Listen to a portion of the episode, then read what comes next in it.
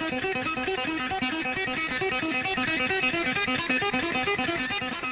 yo, say hello to the band. Scott Hall. Hey, this is Olympic gold medalist Kurt Angle from TNA. Oh, it's real. It's damn real. Hi, this is Booker T, the five-time WCW champion, and you're listening to SNS Radio Network. Yo, monkeys, it's me, DDP, the king of bada bing, the master of the diamond cutter, the three-time, three-time, three-time world champion. Stay tuned or you will feel. Hey! Hey, you listen on the SNS network, and that's the bottom line. The Stone Cold Central.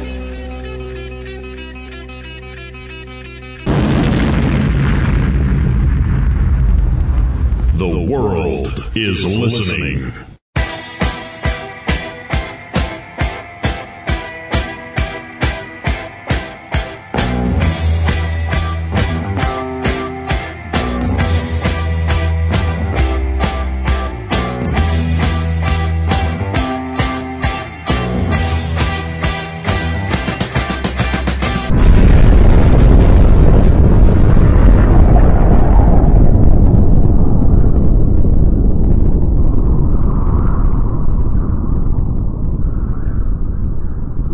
To the Whole Indy Show.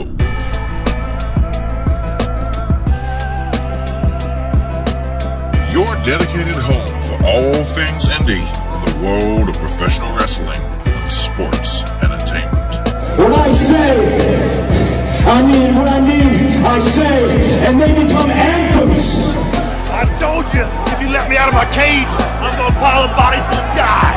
They just gave me a live mic on pay-per-view. So, if you all don't mind, I'd like to get a few things off my chest. My name is Kevin Steen. And fuck Ring of Honor! Fuck you, you're wrong. Fuck you, we're right. Because you have all made it to the dance. Because believe me, this is the dance. With your hosts, Ashley is my name. You ripped out my heart. You took everything I believed in and you flushed it down the damn toilet. You flushed my heart. You flushed my soul. And now it sickens me to sit back and see other people making the same mistake. and the Sun City Savior, Randy McWilliams. There are so many amendments in the Constitution of the United States of America. But I plead fifth. One, two, three, four. Fifth.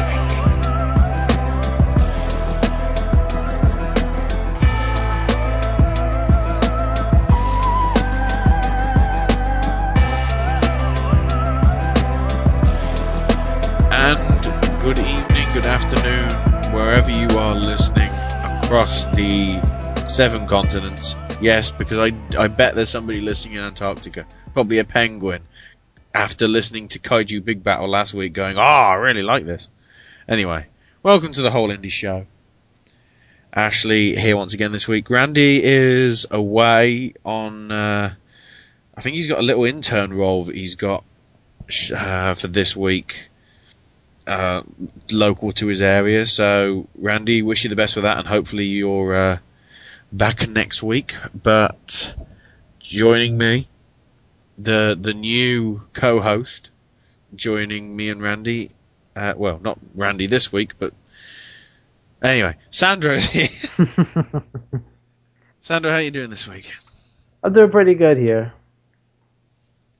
Oh, it's been an interesting. Well, first thing I'll say, in our second segment, we will be having an interview with JJ from uh, the SNS Network and one of the co-commentators for the Next Generation Next Generation Wrestling show happening this weekend. So go and check that out. We'll have more info on that when we get to the segment, but there is quite a bit of news to talk about. First thing we'll certainly talk about is the Chikara situation. Quite a few interesting matches have developed after the aftermath of the February shows. We'll go in reverse order of days. The Saturday show on March 9th has interesting cards so far. Hallowicked versus Jakob Hammermeier is set. We've got Ophidian and the Batiri taking on Soldier Ant and three mystery people still to be decided by the director of Fun, Wink Vavasseur. Hmm. I'm interested if it is Soldier Ant and the Colony. That's what I was thinking as well. So it's like the definitive colony. Yeah. Good. And then it'll be interesting to see what happens there when we get to trios. Because four into three don't go. So we'll have to wait and see. But then I guess you can't really have. You can't really have the uh, colony be involved due to the main event, but we'll get to that. Uh, we've got a rematch from last month between Archibald Peck and Tim Donst, which saw, as we previously mentioned, Donst take Veronica. What a nice man. For the first time ever, a Assailant versus Mark Angelosetti. And the main event, the Grand Championship on the line, Eddie Kingston versus Green Ant. Whether there'll be an upset there, you'll have to wait and see when we get to uh, giving our thoughts on that show in about two or three weeks. Actually, I think it's no, off the top of my head, I think it's two. So, not long to wait for then. And then the day before, the Just Shadows in the Fog show happening in Tampa, Florida on March the 8th has a few interesting matches as well. The Campeonatos de Parejas are on the line with 3.0 defending against the Devastation Corporation. Somehow there, I fear we're going to have another 3.0 quick title change. Sadly. The Young Li- yeah, the Young Lions Cup is also on the line as Mark Angelosetti will take on Jakob Hammermeier. What makes me think Tim Donst is going to get involved there? And very interestingly, due to the incident with Kingston hitting or coming into contact with Wink Vavasseur at last month's shows, before he has to put his title on the line against Green Ant, he's got a non-title match against the Amazing Kong. So yes, it's King versus Kong. Wow, that's going to be a pretty good match. That is a match I'm looking forward to, and I am wondering how Kingston will handle himself against Awesome Kong or Amazing Kong, whatever you want to call her. This could be better than his match with Sarah Del Rey, but we'll see what happens. Yeah, interesting prospect there. One little bit of uh, stuff as well. Um, some of you might have po- seen the video that I posted up on the Facebook page of SNS of the Wrestling is Art crew doing the Harlem Shake, which personally I think is the best one out of all the wrestling ones that I've seen. Because my god, this thing is spreading like wildfire. It's within about 24, 48 hours. Pretty much every wrestling company had done one. Every amateur wrestling thing. Apparently they're not focused on trying to get the Olympics back, of wrestling back as an Olympic sport. They're more focused on doing the Harlem Shake. Priorities, people. But, yeah. So, we got some interesting music lined up for you for Song of the Night. That's all I'm saying. Oh boy. Uh, but you've got to keep listening. Because it might not be the music that you think. That's all I'm saying. But perhaps it is. Okay, this is sounding like some weird, like, uh, murder mystery that's going wrong. Did I do it? Or didn't I? Yes, I did do it. Or did I? No. But, uh, the, they did, they did that clearly before their show went on, and because, it, because I posted it up, I thought you might be interested in the results, mainly because Wrestling is Art is very Chikara like because it's got quite a lot of the same talent, shall I say, involved. Uh, results were first match saw Mike Quackenbush beat Drew Gulak, which after seeing Gulak and Quackenbush at the afternoon Pro Wrestling Day show, that would be a heck of a match. Then we had Francis O'Rourke beat Assailant. Yaka beat Anthony Stone. Batiri beat Aaron Epic and JT Dunn and the Thunder Frog, the Estonian Thunder Frog, in a six man tag. Then Brian Fury beat Darius Carter. Which I think that was a Beyond Wrestling showcase, wasn't it? I believe it was. Yeah. Then Tim Donst beat AR Fox. That's very interesting. Uh, Devastation Corporation beat Chuck Taylor and Sugar Dunkerton. And then the main event, Colt Cabana defeated Green Ant. Oh, uh, actually, I think you're reading the second day result. What? It was more than wow. There's two I, shows. that I take that back. So that was the that was the results from the seventeenth. Okay. Do you want to go through the results of the sixteenth? Oh, we have to know. So, Yeah. Damn it! I forgot that they do two shows. I thought it was like wrestling is fun, where they only do one and occasionally two. So results from the show the day before from Haverhill, Massachusetts.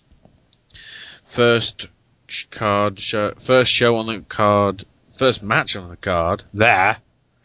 Wow, I'm tired. Saw Sugar Dunkerton beat Francis O'Rourke. Then we had Kobald defeat Gervais Cottonbelly with a demon toilet. Then the Batiri defeated Gru- Drew Gulak and Estonian Thunder Frog. wow, what a combination there. Yeah, that's that's a that's eclectic, definitely. Uh, then Chuck Taylor defeated AR Fox. Wow. Big upset So, there. Even on no, but even on paper, it's like that's going to be a good match. And apparently, the finish came when AR Fox was going for the for the Lo Mein Pain, and Chuck Taylor apparently countered that and then turned it into the awful waffle. That's pretty impressive. Apparently, it was the best match of the night. Then we had Mike Quackenbush defeat Yaka with a roll up. Tim Donst defeated Colt Cabana after using the turnbuckle. And Devastation Corporation in the main event defeated the Colony, Green Ant and the Assailant. So yeah, th- those are your full results for the Wrestling is Art show for the week, for the last weekend. Now, this is something that I'm intrigued about that you brought up, Sandro, because I'm going to leave it to you now for the rest of the news. But one you definitely talked about was Evolve is apparently getting rid of their win loss record. Uh, yeah, um, I forgot to bring this up last week, but um, apparently Evolve has decided that after their WrestleCon show, they will drop their win-loss concept altogether. Now, for me, I'm glad this is happening because, as I said, I wasn't a fan of this. I thought it wasn't necessary, and the reason I said that, when you have talents coming in from Evolve, certain talents are not going to be there for a certain amount of time. They might not be there forever, or they might be there for a while. Uh, case in point, guys like uh, Chris Hero, who was there, I believe, at the first show, uh, Claudio Castagnoli, uh, Kira Tozawa.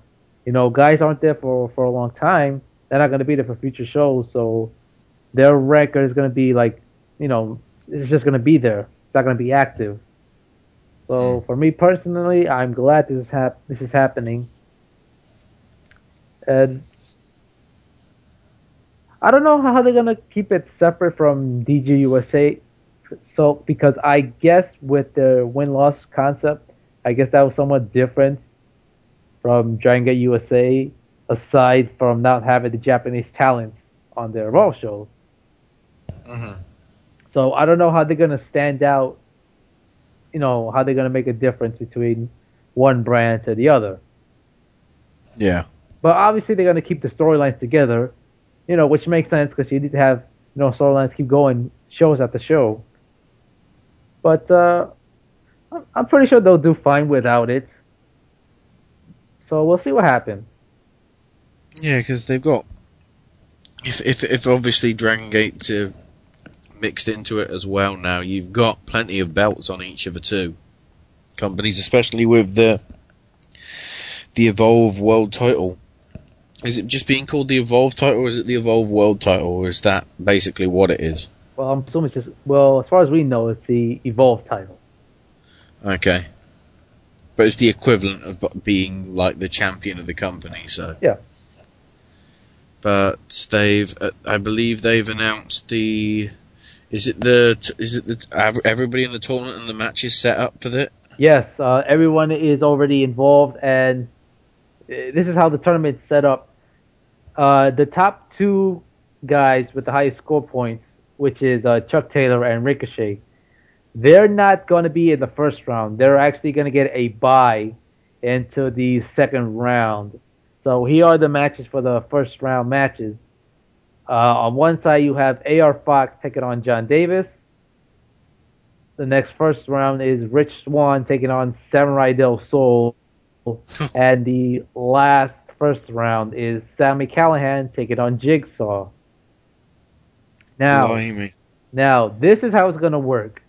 The winner of the Fox Davis match will take on Ricochet.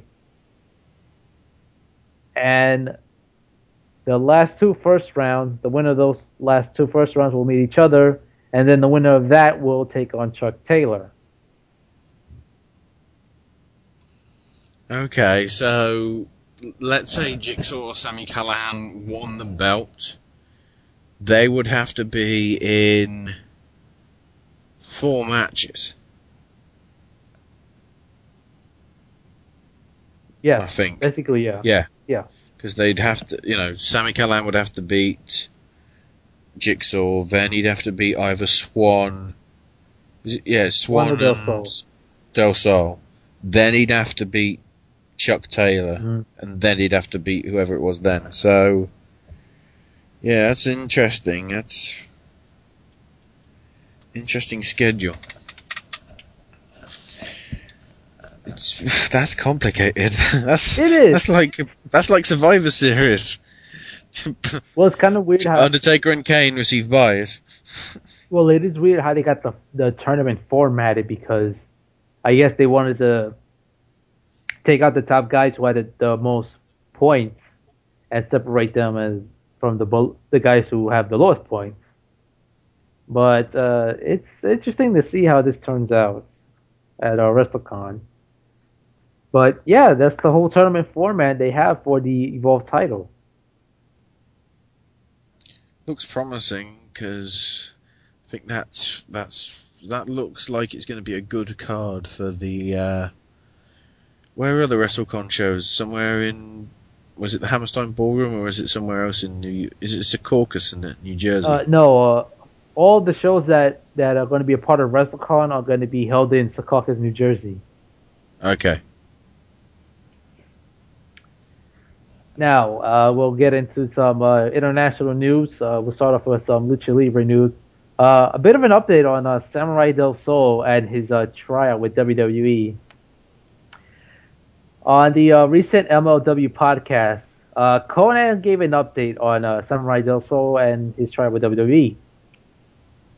Uh, uh, called, he got in touch with Samurai Del Sol over the weekend, and they talked, and he said that uh, Samurai Del Sol, he didn't get a call back from WWE, so that's not a good sign.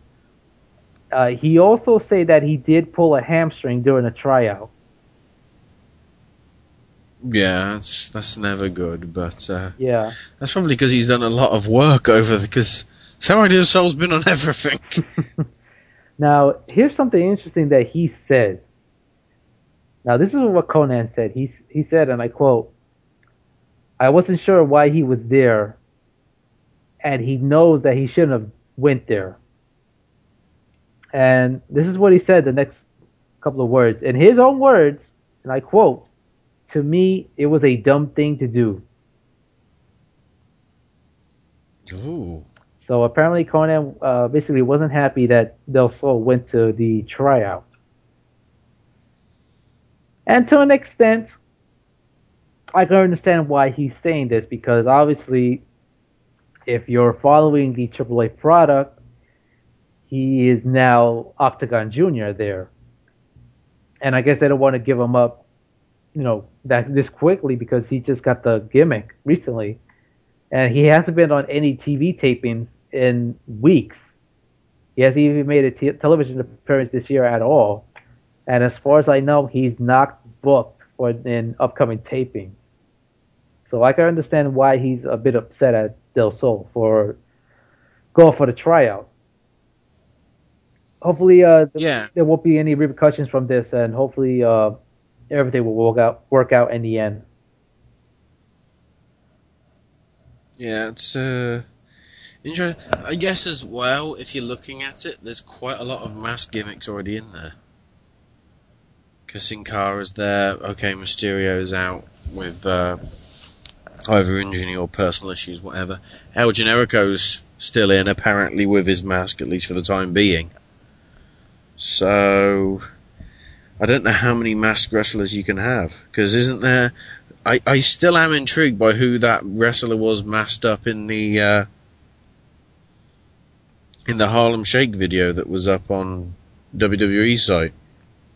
Uh, I've seen that gimmick before, and if I'm not mistaken, I believe that it's actually uh, Ricardo Rodriguez's uh, alternate ego. Um, uh, I think that was a Chimera. That's what he wrestled in the Independent.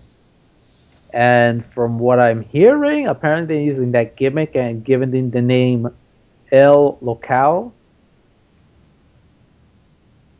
Well, the confusing thing is Ricardo was there though. Yeah. And obviously it was somebody else under the, the gimmick because the guy had like tattoos on his arms. So I don't know who it is. It's a mysterious man. It's John Cena.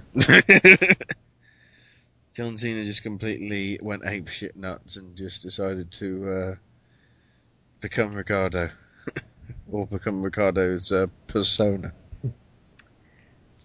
Now, uh, moving on, and apparently uh, Lufisto is actually heading to AAA in the next couple of weeks, as Ooh.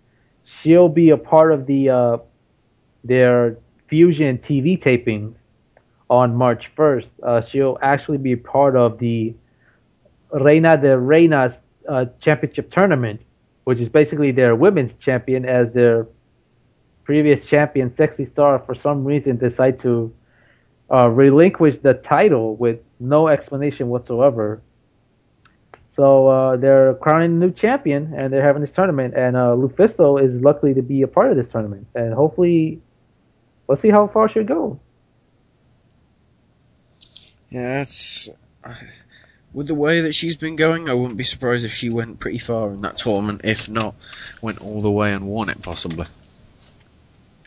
And there's a possibility she'll might be on their national TV tapings because the, on their women's card there is a mystery um, mystery partner on the heel team. So I'm guessing Lufisto will be a part of that batch as well. Or it's China. No, I'm pretty sure it's not. Now, this is uh, another big news that came out. Uh, earlier this week, uh, Dr. Wagner uh, claimed, well, he, he said in an interview that he did, that he said that he'll be leaving AAA and is going to head back to CMLL. Now, he said in the interview that he has a few dates left in AAA uh, that he'll finish up. A few days later, uh, Dorian Dorian Roldan, uh, I think is uh, one of the higher ups in the company, wrote on Twitter saying that his contract doesn't end until 2014. So somebody here is lying here, and I'm guessing it's Wagner. Because it's not the first time he's trying to stir up controversy here. And the funny thing is that CMLL has stated that he they don't want him back in the company after the way he left. He's trying to screw everybody over just to, I guess, be beneficial to him. And the companies have got wise to it. Yeah. But it would probably well, if he does leave, it would be the best move for CMLL to bring him back because he is worth money and he'll definitely draw a lot of people back to Arena Mexico. So it would be a dumb move not to bring him back in the company. But I don't know. We'll see what happens with this. Hopefully everything will work out. And uh, last bit of Yeah. news with uh, Japan news with uh, Dragon Gate Japan as Uhaa Nation is heading back to Japan on uh, March 2nd as he will be teaming up with BB Hulk, uh, returning to Mad Blanky as he's going to take on Masaaki Mochizuki and Don Fujii for the Open the Twin Gate titles, which is basically their tag team titles.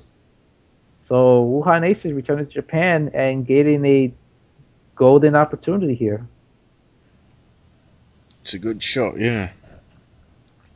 Now, uh, normally with the structure of the show, we normally have, well, we have got a review coming up in part three, but Sandro, this weekend saw, this past weekend, should I say, was the FWE No Limits card that we went through last week and gave our thoughts on, and you were there. Did you get in better this time? Uh, well, let's just say uh, same thing happened, but I, I did get in. I'll just leave it at that. Okay. Uh, yeah, So- I, I was there. Uh, I actually had a great time uh, at the show, and um, for those that, that don't know, um, uh, Bronx was uh, supposed to go with me, but uh, he had uh, other things. Uh, he had to take care of other things, so he couldn't make it. So uh, Corelli decided to invite somebody else. Uh, the original Don of the SNS Radio Network, a, a longtime listener, uh, Peter uh, Rosario. Shout out to him. Uh, he oh, was Don Juan. yeah. Shout out to Don Juan. uh, I was surprised to see him.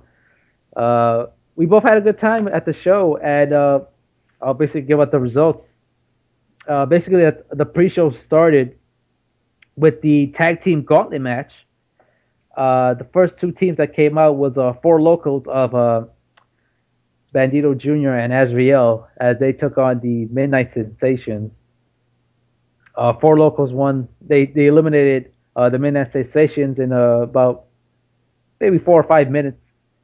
Uh, the next team that came in was Diamond Inc., and they were taken care of very quickly as well. Next team that came out was the Young Bucks.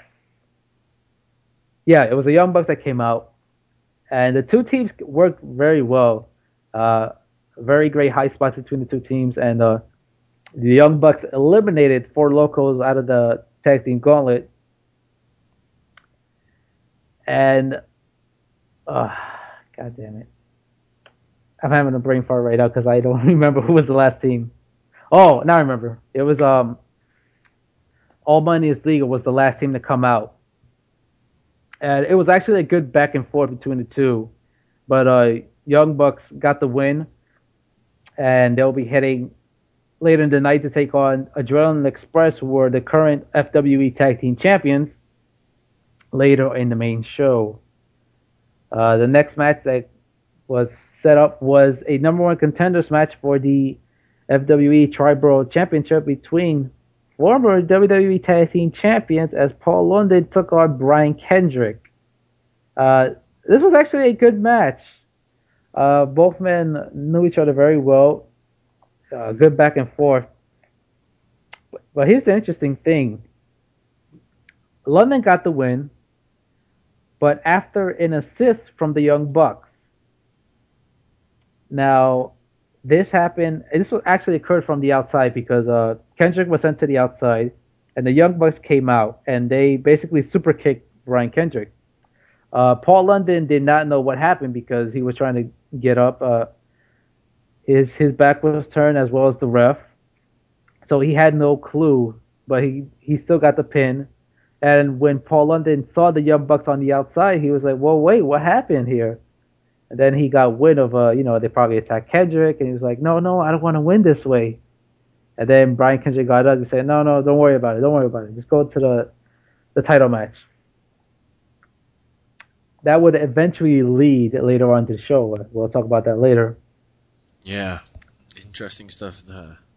And the next segment was uh, Carlito's Cabana, which which involved Carlito, Matt Hardy, and Tommy Dreamer.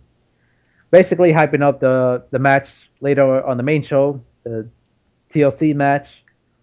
You know, it was good for what it was, but there was no uh, altercation, there was no brawl, which I kind of hoping that would happen, but didn't. It was respect. Yeah. Anyways, pre-show ended, and we got the the bonus dark match for the live crowd, which was uh, Gail Kim of TNA taking on uh, Winter. We used to work for TNA. Uh, this was a good match. I actually enjoyed it. Uh, both both women did their best, and uh, Winter got the win after she uh, grabbed the tights of Gail Kim. So that definitely the heel tactics of Winter got the better of Gail Kim. I think she made comments about because of the fact the husband was a chef that she was eating good or something. and you know, it's kind of funny that you say that because uh, Winter actually made some kind of reference to uh, her husband, who was a chef. She she made reference uh, before the match even Yeah. started. Now uh, on to the main show. Uh, opened up with the first match between uh, uh, Jimmy Yang taking on Sanjay Dutt. Now uh, Jimmy Yang, he actually came out to the Jimmy Yang Wang gimmick with the cowboy hat and everything. And he actually brought out his daughter, which was actually her birthday. And uh, he told the fans to, you know, sing her happy birthday and everything. Everybody did, but Sanjay Dutt interrupted, came out. Oh.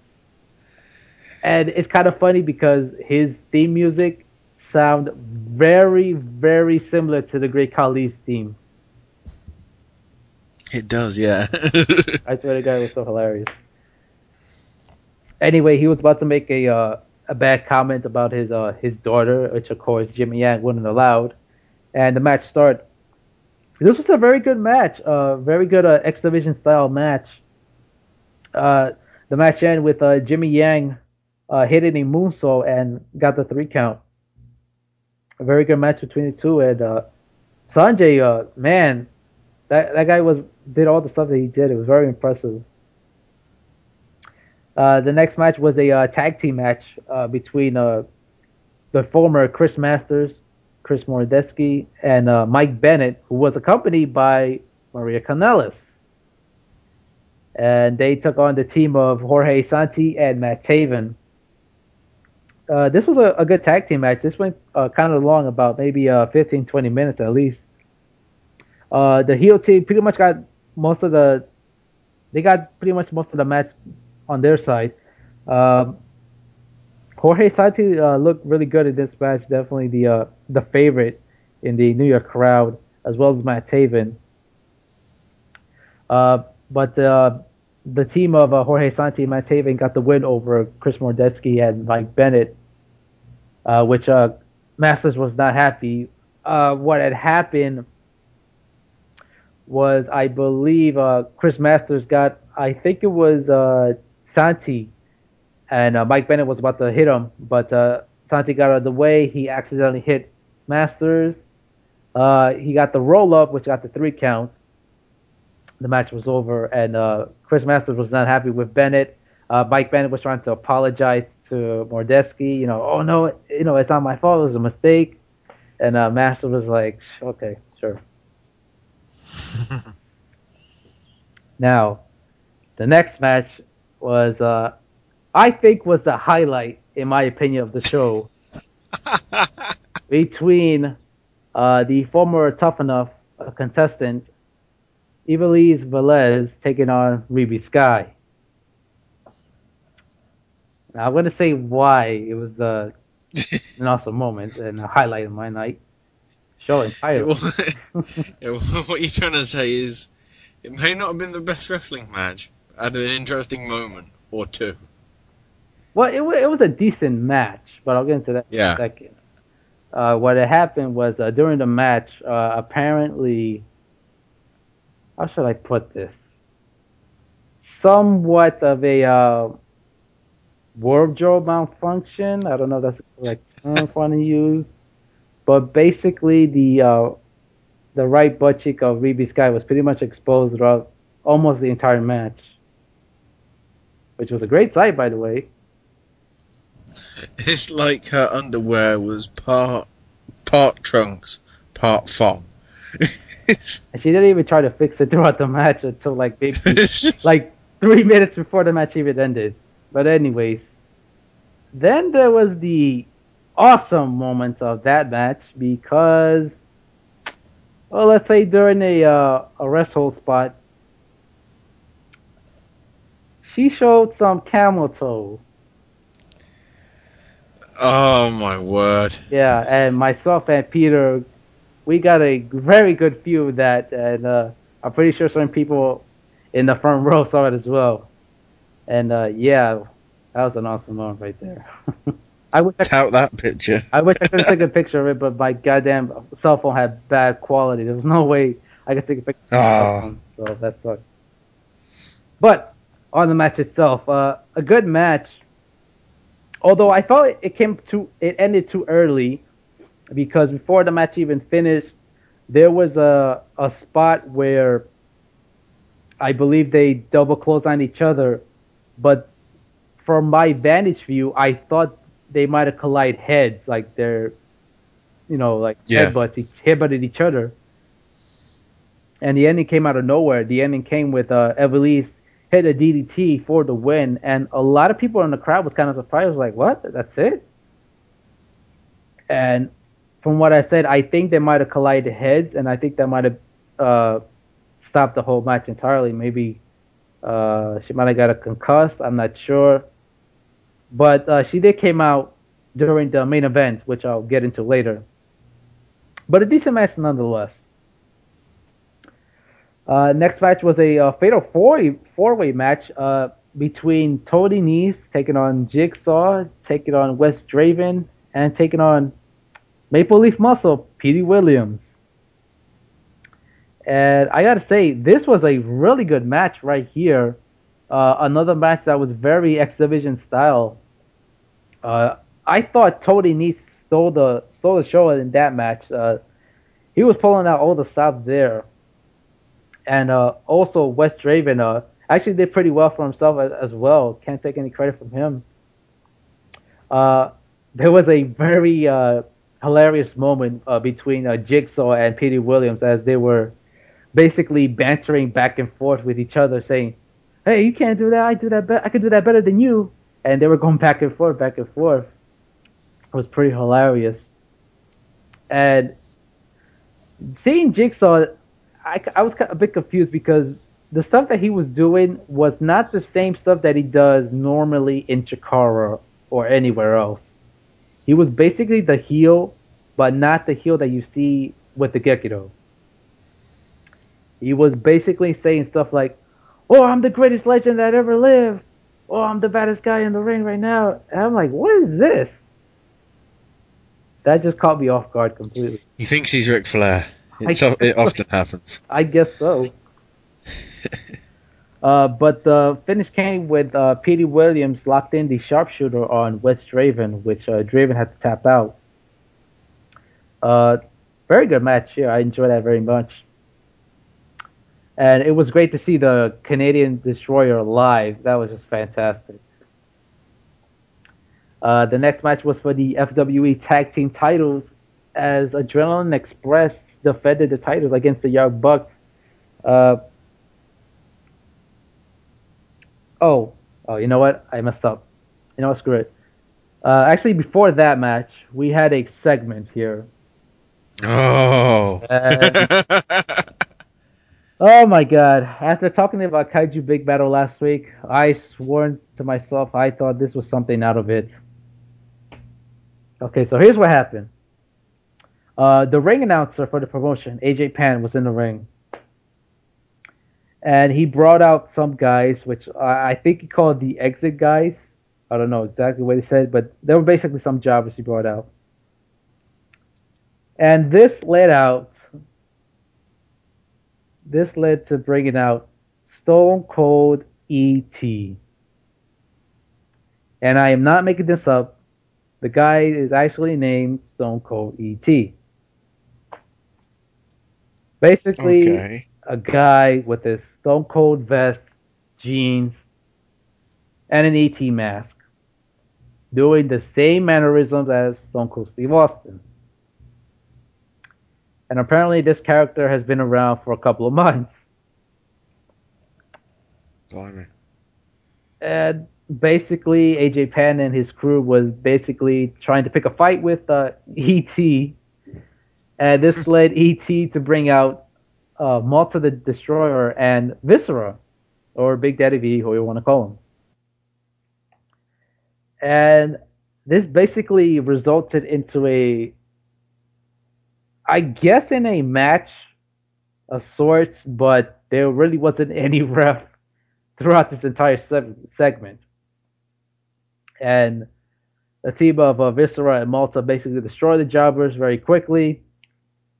And uh, the referee comes out to try to stop this. And for some reason, even though there was no ref, uh, Viscera and Malta still pinned the guys, but they were like, there was no ref. And all the fans there would say, Wait, where's the ref? Where's the ref? There's no ref. Doesn't count. And, you know, all this crap and I believe there was a chance of uh, this was awkward chance. And this was I, I don't think it. I don't think it was awkward. It was. Uh, personally, I haven't seen it, but even just looking at the write-up, the way it's done, if we're talking about kaiju, we're not on kaiju level, admittedly, but we're getting close because just tr- trying to do a Stone Cold gimmick. I mean, it didn't go perfect for Shark Boy. Because look what happened to him. I just He got axed. I just completely shook my head throughout this entire segment. Uh, this was no doubt the worst part of the show. What completely, and a lot of people in the audience definitely agreed it was pointless, not necessary. I don't know what they were trying to accomplish here, but it, Should have joined Jack Swagger with the weed. But anyways, uh, next out, uh, Andy Knowles's favorite diva, Maryse, comes out. As she comes out for commentary uh, for the rest of the show. Oh, I, I forgot to mention, uh, Winter also did commentary for pretty much the entire show as well, so they were both there. I have to say, Maryse looks gorgeous in person. Goddamn. Don't don't make us get even more heat from Andy Knowles. Come on. I just like it. It's hilarious. But anyway. Next match on the card was for the FWE Tag Team titles. Adrenaline Express defend their titles against the Young Bucks. Uh, another great tag team match here. Uh, seeing a, Adrenaline Express for the second time, uh, they basically changed their look. I actually thought they were a, a heel team as well because they they kind of dress like the guys that you see at clubs, like the the douchebag way, with like a, a vest and whatever. So I was kind of under the impression they were the heel team, but they were pretty much the baby faces in this match. As I said, a great match, no doubt about it. A lot of great double team moves by both teams, but Adrenaline Express got the win, and they're still retain their tag team titles. Next match was for the FWE Triborough Championship as the current champion, Damian Darling, with his manager, Rick Silver, took on Paul London. Now, the match itself was decent. And the reason I say this was because the ending of the match was sloppy. Just sloppy. Was, Yeah, this is this is more convoluted than Inception. Trying to okay, there was a point in the match where Damien Darling just seemed lost because it, there was a point where they just come out from a pin, and I think Darling was trying to go for a power bomb or something, but but he just looked lost because his if you if you were there at the show, you see his look. He's like he didn't know what to do, and they were just just scrambling around saying what to do, what to do. But uh, But then, like a lot of people got involved in the match. Um, uh, Petey Williams came out. Uh, he gave a Canadian destroyer to Paul London. Uh, the Young Bucks came out to what I thought was to help out Paul London, but they but that wasn't the case. They attacked him. This led to Brian Kendrick to come out to basically get his revenge on the Young Bucks. And also, we, from well, I thought he was going to attack London as well, but that wasn't the case. He attacked Damian Darling, lays him out. Uh, the manager got involved as well. Just a, a lot of uh, overbooking stuff, but uh, despite that, uh, got, Paul London got the win. And the weird thing was when he got the win, a lot of people thought that uh, Darling was going to kick out because the the ref just counted very slow, and everybody in the building thought that you know the match was going to continue because we thought Darling was going to kick out, but it didn't.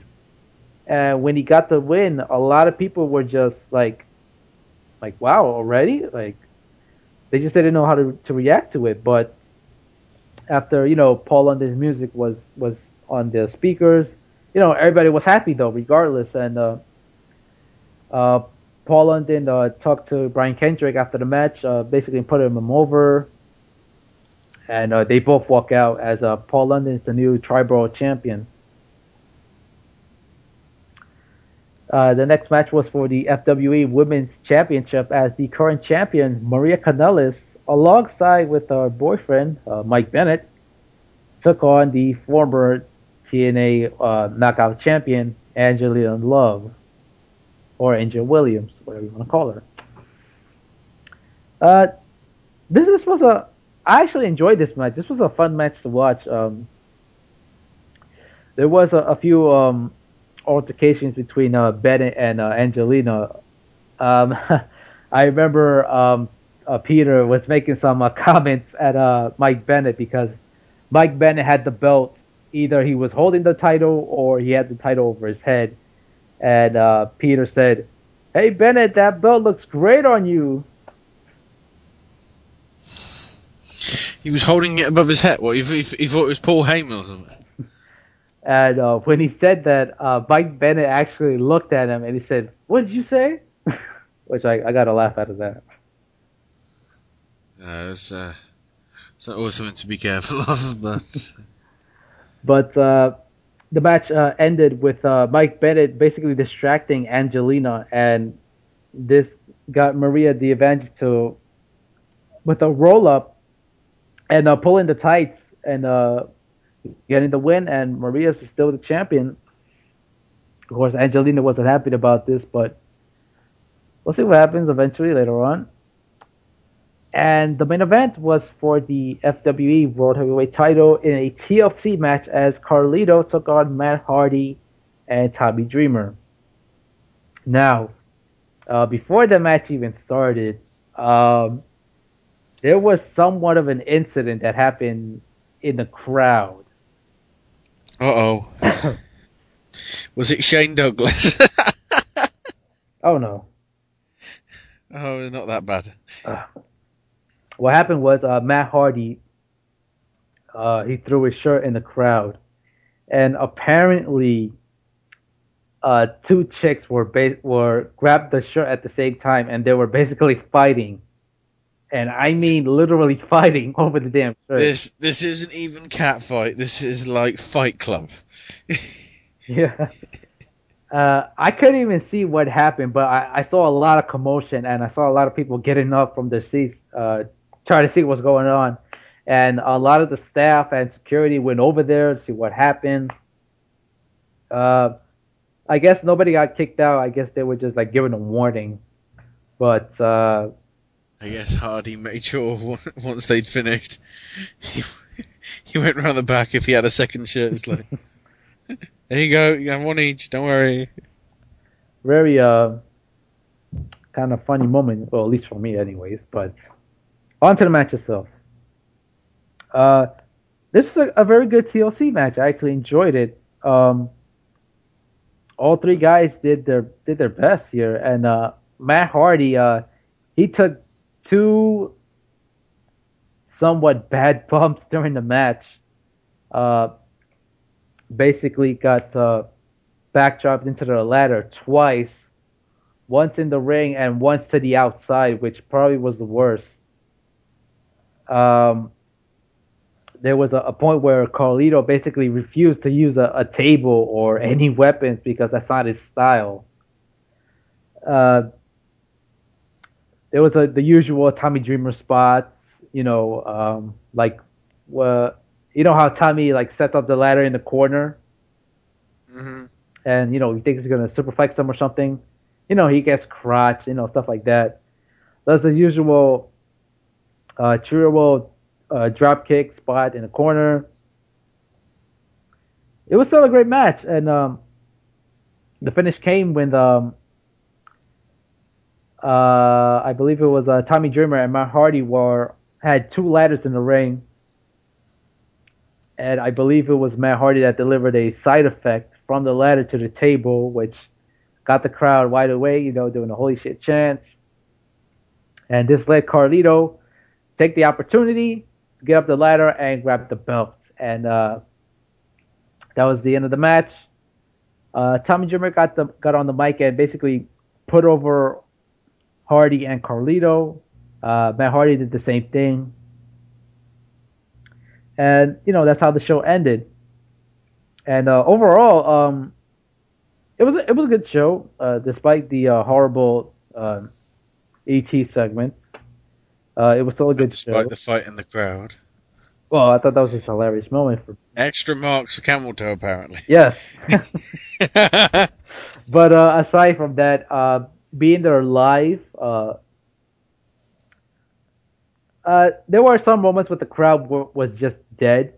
Uh, I don't know why, but but uh, the good thing about it was uh, it was a, a very full house in the venue. Uh, I would say about maybe like uh, 96%, 97% full, which is good. And overall grade, I probably give it a uh, a B, a B plus, uh, simply for being there alive.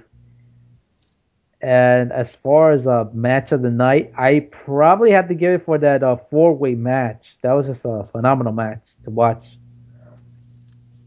Just a few quick uh, tidbit notes after the show. Um, during the opening match between uh, Jimmy Yang and uh, Sanjay Dutt, uh, I remember uh, Jimmy Yang says that that since it was his daughter's birthday, he would give out cake after the show, which he did. Uh, he actually gave out cake uh, uh, to the fans that decided to stay after the show, and uh, I actually managed to get some cake, so that was pretty cool of him. Sandro got cake. you see, that's pr- Paul always true. The cake is not a lie. Uh, I also got the, a chance to talk with uh, Paul London and the Young Bucks, which was a you know a good moment for me. Uh, I actually uh, asked the Young Bucks if they were returning to Chikara because after their recent show, uh, there was a Twitter post by one of the Young Bucks saying that uh, thank you Chikara for everything, which I guess led to some speculation that they were leaving. And I asked them, say, are you coming back to Chikara? And they said, yeah, we'll be definitely be back with Chikara, no doubt. So that basically answered my question. And uh, talk. I'm guessing more more likely they'll be involved somehow with uh, King of Trios, definitely. Yeah, and uh, chatted with a bit with uh, Paul London. Uh, you know, not nothing important, but you know, just a chance to interact with him. That that was a good thing for me. Uh, managed to hang out a bit with uh, Brian Kendrick there for a while. Overall, it was a good experience there. Uh, me and Peter had a great time, and uh, hopefully we'll see another show again. Yeah, so uh, once again, thanks to Crowley for setting that up for uh, both Don Juan and Sandro. Yes, thanks out. Shout out to Crowley for managing to get us in. And I think that's all the news and reviews, or at least Sandro's uh, thoughts on the FWE event he was at for this week. Next up, after these messages on the network, it's interview time with Jeff Jackson, JJ Sexay of the network, to cover this weekend's Next Generation Wrestling event, which is live in Calgary Friday and delayed live, or on tape delay, I guess, by a day on Saturday night on Next Generation's website. But more info will be in the interview coming up. But we'll take a few commercials first. We'll see you in a few minutes.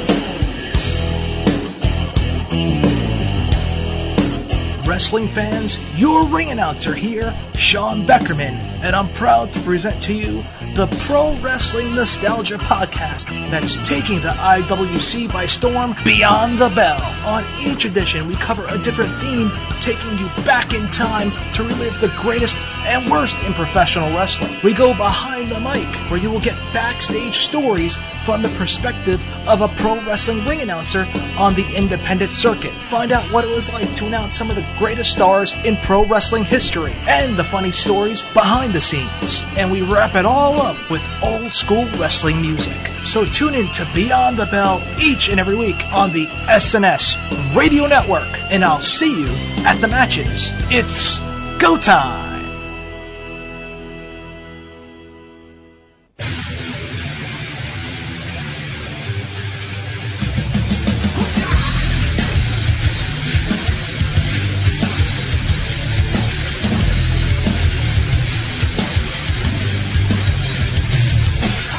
Hey guys, it's Mr. Money on the Mic, JJ, all caps Sexay of the SNS Radio Network. If you're looking for the latest news in professional wrestling and of course some of the best columns on the World Wide Web today, visit headlocks2headlines.com. That's headlocks, the number two, headlines.com. It's the official news site of the SNS Radio Network. You should make it your official news site as well. Once again, www.headlocks2headlines.com.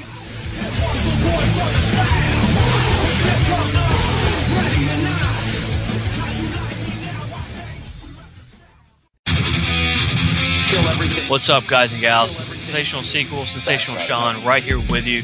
You can catch myself and Ashley, yes, that is his name, on the Open Book every Friday night at 11 p.m. Eastern Time. You'll catch us doing video games, the Open Book Fantasy eFed, and movie and entertainment news. So check us out every Friday at 11 p.m. Eastern Time at snsradionetwork.com. Come check us out.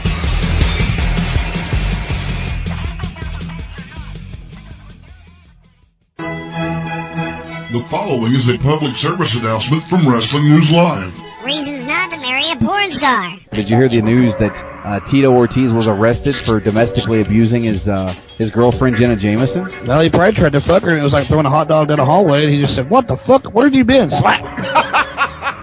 that reminds me of the quote from Triple H a couple years back when he said, "You know, even a 747 looks uh, small flying in the Grand Canyon." I mean, how could you, in all honesty, be a person not in the porn industry, married to a porn star, and be okay with it? You know what? I'd have a serious problem with that. I mean, let's say she's got an early shoot. She gets up, she washes her pussy, and goes to work. then you wake up, and while you're eating pancakes, she's fucking somebody else. While you walk to the mailbox to get the mail, she's fucking somebody else. When you come inside and turn on the TV and have a cup of tea, she's fucking somebody else. Then she's having lunch while you're taking a nap in your lazy boy. She comes back from lunch and punches in and starts fucking somebody else. then she comes home. You tell the bitch that you want dinner. She makes you something in the microwave and goes to bed. and you're jacking off because she spent all day fucking somebody else. You're having tea, she's getting tea bagged. oh, I love this show. This has been a public service announcement brought to you by the good folks at Wrestling News Live.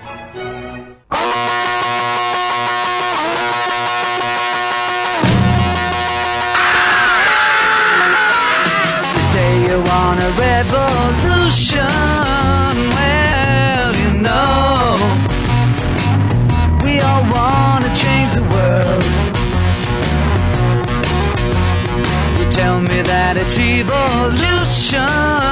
Well, you know, we all want to change the world. And welcome back to the second part of this week's whole indie show with Ashley and Sandro, and we are joined by our very first guest here on the show. I guess he's the guinea pig to see if we can do good interviews and do and get more more good talent and everything on, but you know who he is. If I can be serious for a minute.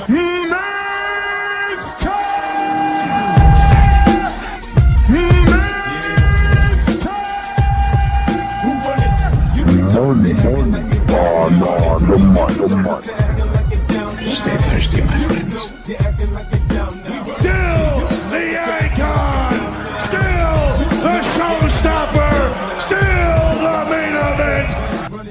Some may call him Jeff Jackson, but everyone here on the network knows him as JJ Sexay. JJ, how you doing this week?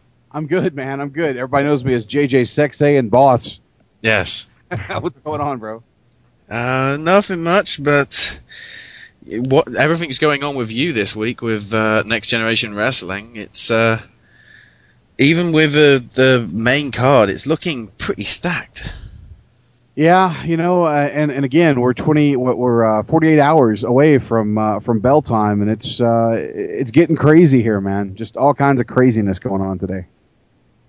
Yes, and uh, just looking at the, the the the card that is there, even for the main card, I'm just just with a te- we've got Teddy Hart, John Morrison, and the Young Bucks in one of them. Samurai Del Sol, Jay Lethal, Jack Evans, and Flip Kendrick in the second, and Davey Boy Smith Jr., Brian Cage, Sonjay Dutt, and Davey Richardson in the third. That's when we after this interview is over, JJ. If we have to call this, I think we're going to struggle. You think so?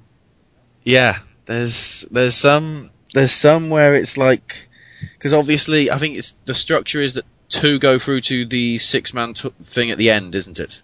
Yeah, it, it's very uh, it's very lucha libre esque. I mean, I, I'm not um, to be quite honest, I'm not real familiar with a lot of lucha libre. I mean, I, I catch it every once in a while on the Fight Network, and you know, I'll catch some AAA or some CMLL every once in a while. But uh, it's lucha rules basically. So what they're going to do is they're going to have a, a fatal four way, three of these, and the last two guys, I guess, are going to compete in a suicide six way.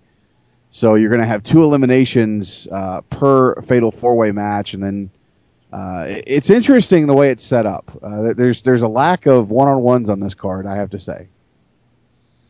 Yes, but the way the way it's structured, there's like with quite a few of them, it's kind of there's three names which could go on to the next round, and it's kind of trying to work out where it could go. But I'm willing to see what's going on there, and yeah, looking forward to that. But then also this Stampede Death match Yes, with uh, Necro. But um, is this a triple tag or is it like four on four? uh, I believe it's a triple tag. Yeah, Okay. So it's Necro Butcher and Heavy Metal. And Massive Damage and Darren the Bomb Dalton and the third mystery team. Yes, I'm intri- I'm intrigued on this one, the mystery team. Uh, I I can't wait to see who's gonna who's gonna fill that slot. But just based on the fact that Necro Butcher's in there, I'm definitely glad I'm not part of the mystery team. I think after everything that's happened this week, it's probably Jack Swagger and Zeb Colter. Uh, it could very well be Jack Swagger, but then again, he could be main eventing TNA next week. You never know. He's in the position. Yeah, there we go. Jeff Hardy versus Jack Swagger. Who can go the highest? No. Um. But now I didn't get all the names down for this, but there are a few dark matches down as well, featuring some of the local indie Canadian talent as well. Yeah, I'm actually trying to pull that up as we speak. Give me one second, and I'll have that for you. Um, see, I think this is it right here. You gotta love PCs; they just load and load and load. There we go. Well, card. Let's. I don't know. PC, Mac, I don't know. They're all they're all unreliable to me. Yes, we want to open that. Thank you. No, we don't want to open. Oh shoot! what the hell? Okay, here we go. Uh, what do we have as far as the uh, opening matches are? We have. Looks like the first match on the card is going to be a triple threat match uh, with the Canadian Lion, Bobby Sharp, who's doing a lot of good stuff here in uh, in Alberta, making a name for himself. Taking on the dirtiest man on the planet, as he's billed, uh, someone that I'm familiar with, Scott Lee Crew. He's been wrestling here in the local Alberta scene for about the last, I don't know, three, four years. Um, and of course, the bad boy from the beach, Brady Malibu, with his valet, Marilyn Malibu. And if you've never seen Brady Malibu, uh, he's a small guy. He was trained by Lance Storm, and I, I, my first exposure to Brady Malibu was working with him in Stampede Wrestling back in 2006 when I first moved here to Calgary. And uh, I've seen him come a long way from those early days. And uh, Brady Malibu is, is something, I'll tell you. He comes out to the Baywatch theme, sung by David Hasselhoff. So he's totally in character. This is going to be a pretty good triple threat, in my opinion. Just as long as he isn't coming out to jump in my car. Oh my word! Well, if he shows up in Knight Rider, I'm stealing that son of a bitch. I'm sorry, Michael. I can't let you do that. Oh, let's see. Our second uh, opening match that's going to be dark match for the crowd because they've actually opened the doors now at six o'clock on Friday as opposed to I think it was six thirty last time. So we're going to have dark matches run that will be on uh, the DVD that will be for sale after the iPay per view, obviously. But um, this is going to run from six thirty to seven thirty, uh, going into bell time for uh, Next Generation Wrestling. So the second match is going to be a six-person mixed tag match uh, featuring Chasyn Rance, Kat Von Hees, who uh, is a very talented female wrestler. She reminds me a lot of Chyna back in the WWF days because she's pretty big and you know she has no problem taking on the guys. And uh, their partner is going to be Evan Adams, another uh, local Alberta boy who uh, has really grown up in the biz. He just came back from a trip from Mexico. So I'm eager to see what kind of high flying lucha moves he learned while in Mexico. They're going to be taking on the athletic freak. The act. Let's try that again. They're going to be taking on the athletic freak of nature, the crazy mofo himself, Kamikaze. Their partner Nicole Matthews and uh, Alex Plexus. Uh, ca- I've I've seen. I know Kamikaze was. I've spotted him on the list for possibly trying out for the gut check. So I'm interested to see, at least from the DVD, what he's like. Hopefully, but the, hopefully the voting for TNA is still going on by then. Hopefully, I know that uh, Ravenous Randy Myers, who was uh, going under obviously his real name, uh, Theo, I think it was, I can't remember his last name. It was Theo Merkin or something. Uh, was actually leading the pack before they kind of canceled things. So I hope that he gets back up there. He's a very talented kid himself. But uh, I'd like to see Kamikaze, you know, uh, get in with the gut check. Absolutely. Mm. And then the final match uh, with the Karachi Vice. Yes, the Karachi Vice. It's going to be um, the Dungeon Master, the former X Division champion from TNA, Johnny Devine, and his partner, Wavell Starr, who I think is now calling himself. Uh, it's not Wavell Starr anymore, but they don't have the name here in front of me. It, it escapes me right now. It's like uh, he's changed his last name to Singh because he's a Okay. he's a real Indian now, you know, because he's with the Karachi Vice. Uh, but they're going to be joined by Lindsay Lust and the Great Gama, the uncle of Jinder Mahal in the WWE, and of course their manager Abu Wizal. They're going to be taking on the team of TNT, which is Dynamite Dan, the future son-in-law of the Dynamite Kid, and Pete Powers. And will um, Dynamite Doll be accompanying Dan? She will be accompanying Dan and Pete Powers. Uh, they are they are a total package. The Dynamite Doll and the uh, Dynamite Dan there, Dynamite duo. I'm no, I'm taking a guess at this, but two words: catfight. Get fight! I just I see something like that coming, but yeah, those of you who haven't already got the pay per view just yet, you just have about enough time because it's Saturday at is it what time is it? Mountain and then Eastern. Um, Mountain, I believe it's 7 p.m. So I think it's 9 p.m. Eastern, is Yeah. my understanding. Yeah, Nine Eastern. Two in the morning for me. Yay, but that's regular. you better take a nap. Good. Well, I, I, I always take naps. Apparently, I nearly miss shows because of naps. But See, I'm getting old to take uh, naps as well, man. I'm just, you know, I'm I'm hitting that 40 here pretty soon, man. A couple of years away from 40, so I'm getting old, man. I, I sometimes I feel the need to take a nap. yeah, but I'm not. I'm, I'm not even 24. Yeah, but I have I'm kids. just like I have kids that Go. wear me out. I've got myself wearing myself out or something. I get too distracted by stuff, but yeah, go over to next gen nextgenerationwrestling.tv is where you can order the iPay per view, and that's the same place to order the DVD as well when uh, that is up. I'm guessing soon after the iPay per view's finished. Right, and uh, just real quickly, I want to touch on the the main card for this show. Uh, things are going to open up with the first Fatal Four Way tournament. It's going to be uh, the Terminator, Ted Hart, John Morrison, and the Young Bucks, Nick and Matt Jackson, uh, basically vying for a shot to be in this Suicide Six Way for the NGW uh, World Championship. In the second Fatal Four Way, it's going to be Samurai Del Sol from the Heavens, Jack Evans, Flip Kendrick, and uh, former TNA superstar Sonjay Dutt. And in the third one, it's going to be Davey Boy Smith Jr., Brian Cage, Davey Richards, and of course TNA's, well, formerly of TNA, Jay Lethal, of course Ring of Honor. Um, so those are going to be your three tournament matches, and then we're going to go right into the semi-main event, which is the Stampede Death Match, featuring the Karachi Vice, Heavy Metal, and his partner Necro Butcher. They'll be accompanied by the Great Gama and Abu Weasal, taking on the Tattooed Terminators, Massive Damage, and Darren the Bomb Dalton.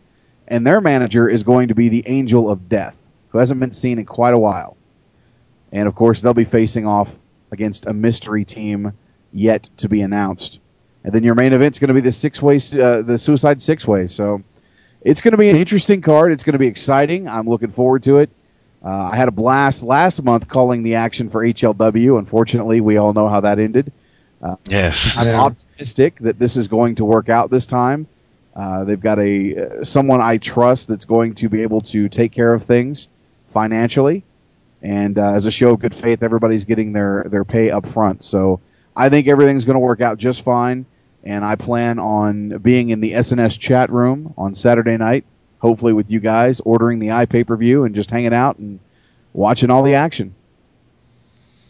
Yes, it's uh, Sandro. You want to give your thoughts? Well, definitely the talent there is, is stacked, and I, I have seen a couple of the uh, Canadian guys in uh, Mexico. I have I have seen Pete Powers in AAA, and from little from what I saw, he's uh he's pretty good, and uh, hopefully he gets better. Um, this should be a fun show to watch, and you know that tournament for that new championship should be very fun. All the matches, all the matches that's involved with the talent that's there, it should be one hell of a show. And I gotta say, taking a look at that uh, that championship belt that's about to come out, that belt looks just gorgeous. I have never seen a belt. It's just a, a fantastic belt to look at. If you go to the uh, Next Generation Facebook group page, uh, they have the picture right there, and as I say, it looks beautiful. You know, I, this is the first time I've ever seen a belt that's two toned like that. Uh, so I can't wait to actually, uh, you know, see it up close and personal when I'm sitting there doing commentary. Because it'll obviously be right there in front of us where the timekeeper sits. And uh, I don't know, man. I might have to just sneak out of the arena with it. Just no one's looking. No one's looking. There's only there's only one security guy. I think I can just get past him. Whoosh. Uh, yeah, may- maybe I'll maybe I'll make my move when Ted does a, a moonsault from the rafters and everybody else is down. I'll just you know. Everyone's looking up. It's like right. Spencer's going to be on commentary. Jeff, Jeff, where Jeff? He's gone with the belt. no, it, you know, in all seriousness, that belt is beautiful. Uh, I I- I can't wait to uh, actually look at it firsthand, and I plan on getting a picture with it because uh, it's definitely a nice championship trophy for sure. Yes, and uh, well, one thing I did want to also talk with you while we've got you here is uh, some of your exploits in the indies over the many many years you've been in there because we've heard uh, the, your comments and story about the fact that when you had to do the uh, and ring announcing in the snow in Calgary for uh, Yes. Yes, I remember that. That was uh, back in 2006 during the, I think it was the Stampeders versus the Winnipeg uh, Blue Bombers, I believe is the name of the team. I, I'm not real hip on the CFL. I just remember that game specifically. Uh, we're in McMahon Stadium, and there's about 16,000 people there to watch the game. And Stampede had organized a halftime show that was going to feature a match uh, between the champion, the uh, the North American Heavyweight Champion of Stampede, Apocalypse, who is now in NXT as Rick Victor. Completely changed his gimmick, but he's uh, he's in NXT now as Rick Victor, and of course he was uh, accepting the challenge of T.J. Wilson, who we all know as WWE's Tyson Kidd, and uh, the day this went down, we got hit with a kind of a freak snowstorm. So the ring is set up um, off to the side. I'd, I'd say it was on the left hand side of the of, of the arena there, um, right off the grass, so it wasn't in the way of the uh, obviously the football game. And so it's snowing like crazy. These guys come out in jerseys. Obviously, uh, Tyson Kidd was representing Calgary with a Stampeders jersey, and to be the heel, uh, Apocalypse was wearing the, the Winnipeg jersey. And uh, I'm standing there, you know, in the snow. It's probably I don't know minus 16. Uh, ring announcing in front of the biggest crowd I've, I've ever ring announced before, you know, in front of 16,000 fans. And literally, those guys were slipping and sliding all over the ring because it got slick. Blimey, that's yeah. It's like if if that was on Botchamania, that would be interesting. Well, because if I remember correctly, I think the finish was that Tyson Kidd got the victory over Apocalypse, but he slipped and had leverage, and so there was a controversial call that they later reversed at the at the Stampede show, uh, and actually gave Apocalypse the title back. But on that particular night, Tyson Kidd or T.J. Wilson uh, won the North American Championship for I think the second or third time. So um, eh, you know the crowd was hot. It was cool. Uh, I remember catching the highlights on uh, on on TV that you know my voice was going around all of Canada, uh, you know because it was at a CFL game. So it was pre- it was a pretty cool experience for me. I, absolutely. Sandro, there was a moment that you've said that you've seen as well on uh, YouTube. Uh, yes, uh, JJ, I believe this was from uh, PWA, if I'm not mistaken. And I, I believe you were you were managing somebody. I don't remember who it was specifically, but I do remember uh, Randy Myers was in the ring, and you your the wrestler that you were managing at that time had a feud with him. And basically, the gist of it was you were offering fans uh, free pizza as well as a DVD of Randy Myers. Can you give uh, more detail into that? Absolutely. Uh, like I said, I, I started my career with Stampede Wrestling here in Calgary, um, working with Tim Stein doing the DVDs and stuff for Stampede Wrestling. Um, and it went on hiatus for a little bit, and it came back in 2007. Um, initially, I started going back to the shows. I was brought in to uh, to be a part of the show. I did some ring announcing for them, and then Dirty Duke Durango wanted me to come in and manage uh, Chris Steele, who, if you've never seen Chris Steele, he looks a lot like a like a jacked up Benoit. Uh, fantastic wrestler in the ring. Not the greatest talker. That's why they wanted me to to work with him. So I, you know, I immediately jumped at the chance. And we started this thing off. There was a uh, they were going to crown the North American Heavyweight Championship because the belt had been vacated. So they came up with this uh, this triple threat match that was like uh, two out of three falls. I think the first fall uh, was just a regular match. The second fall was like from a hardcore match, and then when it got down to the last two, it was going to be a, a tables match basically. So what ended up happening was uh, I came out and Harmony was the ring announcer for the night, and I came out at the end of the night for the main event and basically cut a scathing promo on her about how her ring announcing sucked. And since it was the main event, I was going to ring announce. And of course, the crowd went crazy. And uh, during the match, Chris Steele is almost eliminated in the first fall, and I pulled the referee out of the ring, which basically symbolized that I was I was with him. Um, so, long story short, we get down to the final fall, which is a tables match and uh, the referee gets bumped. Randy Myers takes Chris Steele to the top, hits a superplex through the table, but the referee's down. Uh, they're both out. So I get in the ring and basically put Chris Steele over top of Randy Myers. I wake up the referee.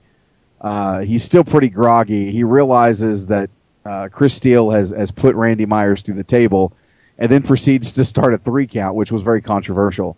So I, in essence, helped uh, Chris Steele win the North American Heavyweight Championship, and we had about a six month run with me as his manager and mouthpiece, and him as the champion.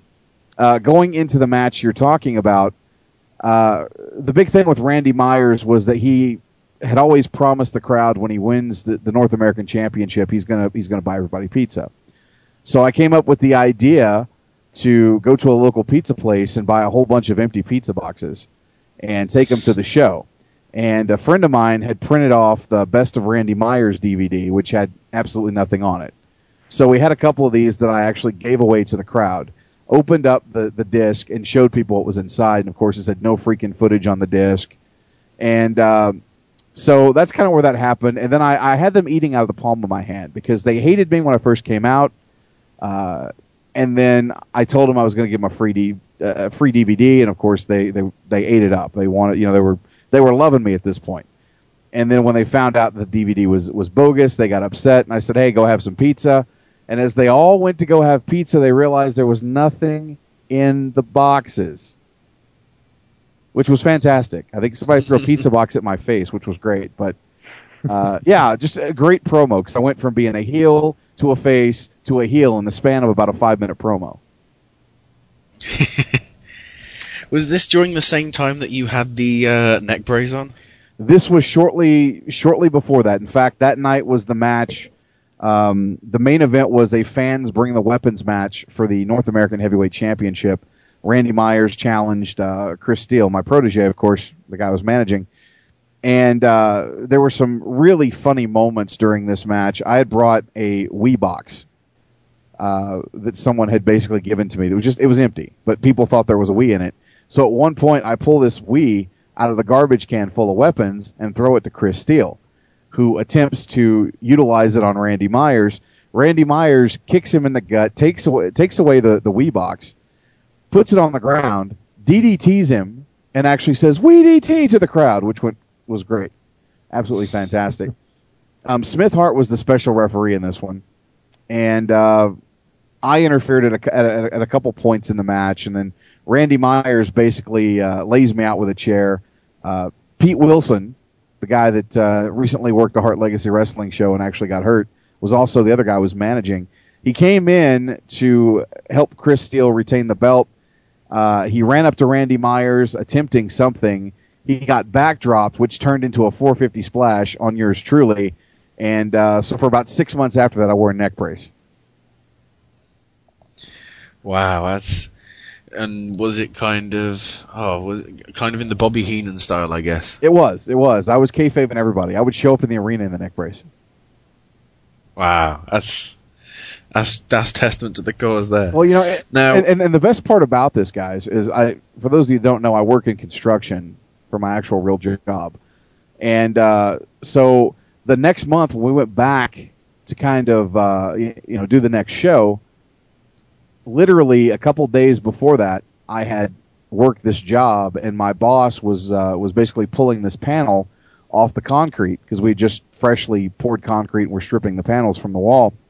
And this big chunk of wood, didn't realize I was behind him, and this big chunk of wood comes out and hits me right in the face. So I had a big black eye and looked like I had the, the shit kicked out of me. And I played that to my advantage. That's, you know, when I debuted the neck brace and was like, you know, I chastised Pete for injuring me. And then for six months, I, I played off of that. But it was just perfect. You know, it just came off great. Best things come to uh, all fruition. Yeah, wow. now, I don't know, how much time did you spend actually wrestling in the Indies, or at least training? Uh, I think I had like maybe maybe a total of four matches. Because I just bring that up because it's a shame nothing happened from it, but that tough enough promo. Oh, I love that tough enough promo. I seriously want to know how you got the house and the car. Did you steal it off Del Rio? No, no, I knew a friend of a friend of a friend that, that knew of somebody that wasn't home. Okay. No, no, seriously, the the guy that shot the video uh, was doing some uh, th- some documentaries locally. He was, I think, he was working on the last one I remember him doing was like a a, a ghost story one, where he was going around uh, different cities in Arkansas and uh, you know these haunted places and, and doing a documentary and trying to get documentation. So anyway, I, I lucked into it because uh, he was a pretty good documentary maker and, and pretty good at you know editing film and stuff and I guess he had a friend in Hot Springs there that, that had a nice Corvette and you know a house on the lake there, and so that's that's kind of how that all came about. Because it's a shame nothing happened from that. Because when you see what happened to Big Andy, it's just that was just waste opportunity for him, and you could have had that shot like well, four or five years before it, wasn't it? Roughly. Uh, I did that in 2004. Yeah. Yeah, because the two, Tough Enough was 2010, I think, the last one, wasn't it? Yes. Yes. So, yes, so just a reminder to all you guys, uh, Next Generation Wrestling, if you're in the area today, get down there and a t- ticket still available? Um, I think that there are tickets still available. Yes. Okay. Well, go, go to the venue and see if there are tickets still available. If not, try and get in. no, no, no, no, don't do that. That's don't do that. Don't try and get in for nothing. That's just not right. Instead, go back home and put your twelve dollars down for the iPay per view at nextgenerationwrestling.tv. And yeah, if you are if you are doing that, as JJ mentioned, make sure you get in the SNS chat room, which no doubt probably myself or Sandro or quite a lot of the other people in the network will post a link up in the Next Gen Wrestling Facebook page for all you Next Gen fans out there so you can join in as well. Because we want everybody's opinion because we will be me and Sandro will be giving our thoughts on it. Hopefully Randy as well. I know Randy w- isn't available this week due to uh, some internship that he's going on. Which uh, hopefully that's going well for him. I hope so. but yeah, because f- from the way his pictures are looking on Facebook, it is looking like it's a professional kind of deal. That it's getting some publicity in the local area. So good luck to you, Andy, on that. But thank you, uh, JJ, for joining us for this first in- first interview for me and Sandro on here. Well, I want to thank you guys for having me. I, I appreciate it. Ah, no problem. So uh, thanks very much, JJ. We'll speak to you soon. All right, you guys take it easy.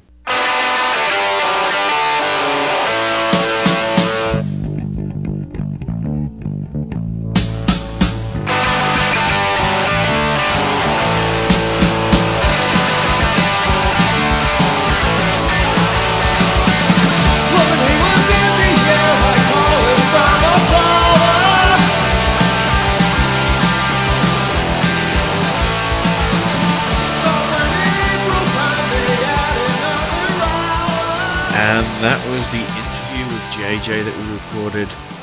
And uh, I believe there's been a slight adjustment to the card, which we'll give our picks on now.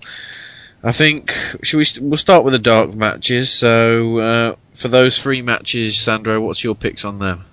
Uh, I guess I'm going with Scott Crew. I just because of the Baywatch gimmick, I'm going for Brady Malibu. Don't ask me why. Then the uh, the six mic- the six person mixed tag. See, personally, I'm just going for uh, Team Kamikaze because I've heard enough good things about him for that. Yeah, I'm gonna agree as well. And then TNT versus Karachi Vice. Um, for this one, just because I, uh, yeah, I think I'll go, actually go with Karachi Vice. I'll go with the heels. I was thinking the same thing as well. Karachi Vice for the win. So now we get to the main card. So we've got four way match number one Teddy Hart versus John Morrison versus Nick Jackson versus Matt Jackson. Uh, I'm gonna go with Jomo here. Remember, it's two to go through. Yeah, well, I'm still picking Jomo in this match to go over here. Okay. Who else to go through though? Uh, what's the second match of that tournament? No, no, no. It's six people. Remember, How many people have to win this match? two. Oh, okay. Uh, well, uh, I guess by automatically the fall by I guess at Hart. Yeah. I'm thinking that they might do Teddy Hart and also one of the Bucks. Mm, I don't know because I Just as a little swerve, because obviously there was a bit of interaction between. Okay, it's a completely different company, but there's been interaction between the Bucks and Morrison at uh, Dragon Gate last month. well that is true, but I'm just It's not. unlikely, but yeah, but uh, I'm just not accustomed to seeing like the Bucks uh, as a singles role, you know. So I'm still sticking, sticking with my picks: uh, Ted Hart and Jomo. My, yeah, my pick is Ted and Jomo, but I wouldn't be surprised if they did pull a swerve and have one of the Bucks go through. But next up is Samurai Del Sol, Sonjay Dutt, Jack Evans, and Flip Kendrick. Ooh, interesting here. I don't see Flip going over here. Uh, I'm gonna go with Jack Evans and Samurai Del Sol. See, I was going with Del Sol, but I think they might give a chance to uh, Flip, possibly, because I'm just thinking. Yeah, they could put Jack Evans over. No, I'll, I'll go with Flip just for uh, a little bit of a difference. And then the third match, Davy Boy Smith Jr., Brian Cage, Davey Richards, and I believe now added as the fourth person in that match is the Trent, formerly known as Trent Barreta, or whatever he's going to be called. Well, actually, it's uh, Trent question mark. Trent question mark. He's like the Riddler. Or something. Well, you're one of the colors, so Yeah. uh, this is interesting here. Um, I'm gonna go with uh, Davey Richards and uh, David Hart Smith Jr. Yeah, I'm going with the two Davies as well. I think it's a pretty formidable team to go against, but they could put Trent in it possibly because it's a six man. I don't know, but yeah, we'll, I think we'll keep it as that. So I think we should probably, although it isn't the main event, we'll pick that now. So out of the six that we've got left in it, who do you think's going to walk away with the belt? Oh, you know what? I'm gonna go with uh, David Hart Smith Jr. I think he is like the best candidate uh, as their world champion, and I see him being the face of the company. Um, I am in three places. The one that I'm probably going to go for is David Hart Smith. My feasible one is Teddy Hart, and The one that I think would be not expected is Samurai Del Sol winning.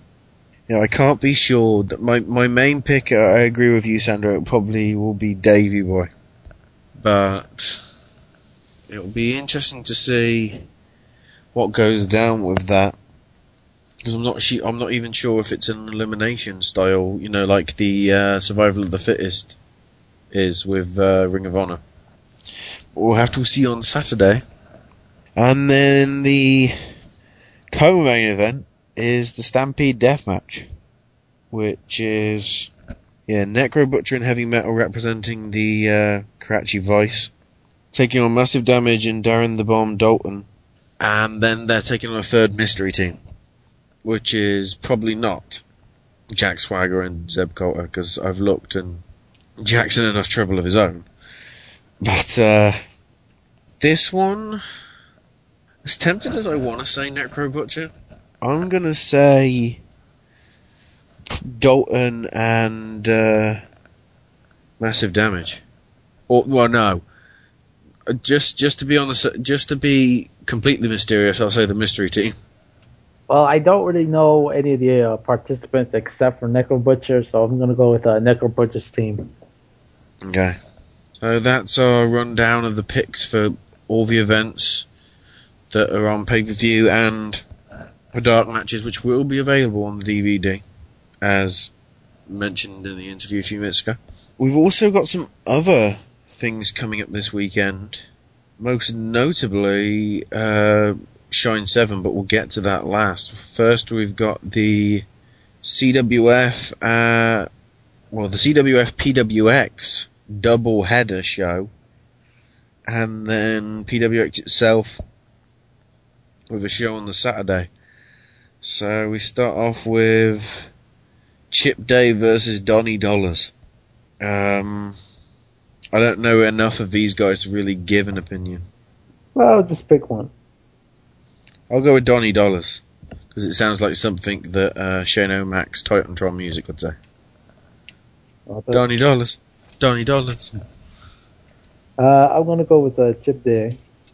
And the first ever tag team dream match, the Great Outdoors versus the Killbillies. That's Man Scout Jack Manning and Grizzly Redwood taking on Eric Andrews and Evan Banks. All I have to say is don't mess with a guy with a beard.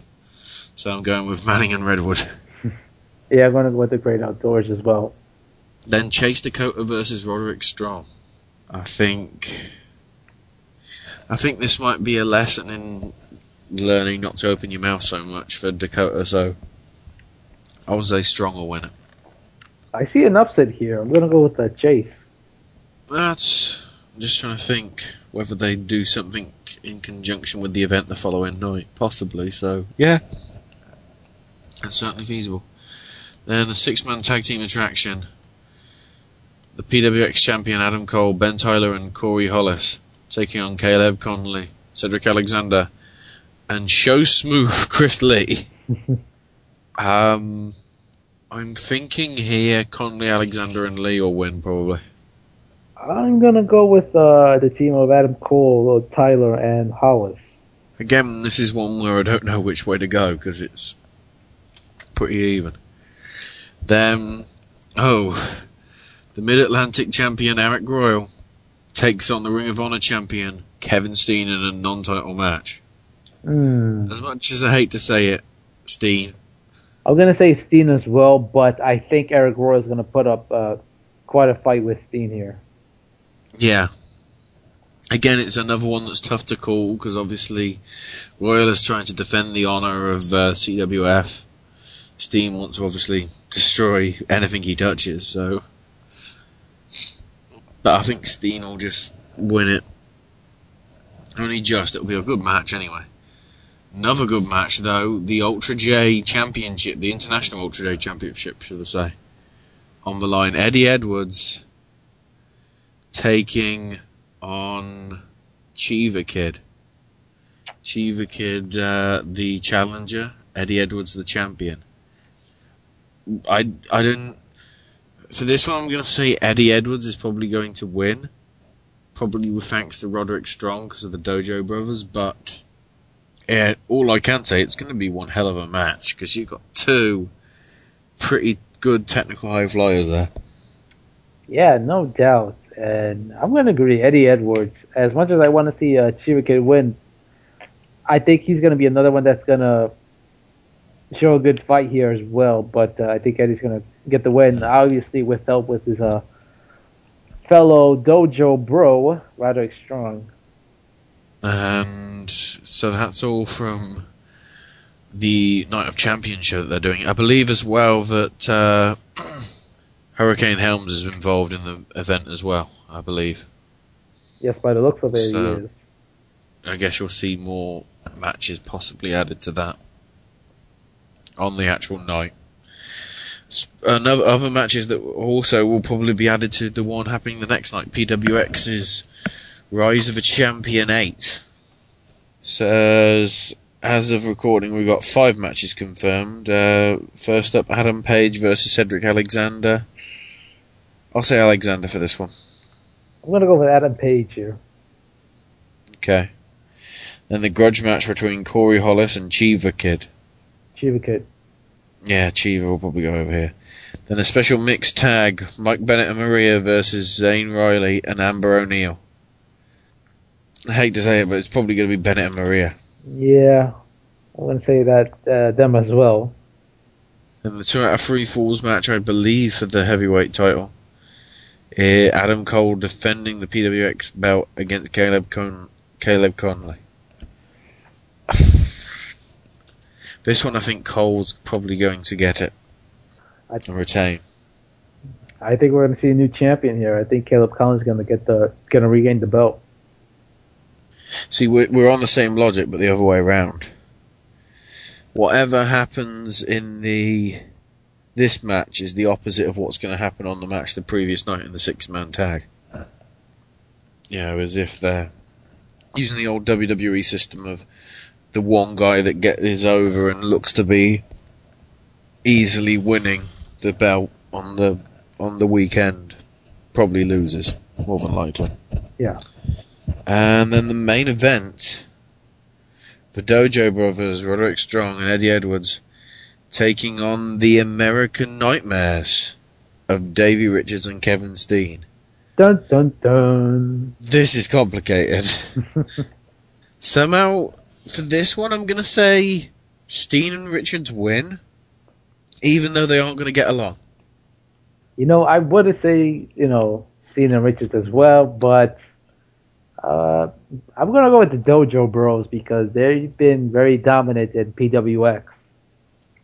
I'm going to go with them for the win. And also, I should point out this is this show is on the Saturday night. It's going to be in uh, Charlotte, North Carolina, Ric Flair country.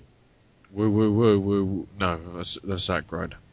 and this will also be in iPay per view, which you can watch on uh, highspots.tv. So if you're interested in watching the show, go check it out. You could order it there. All the information is there.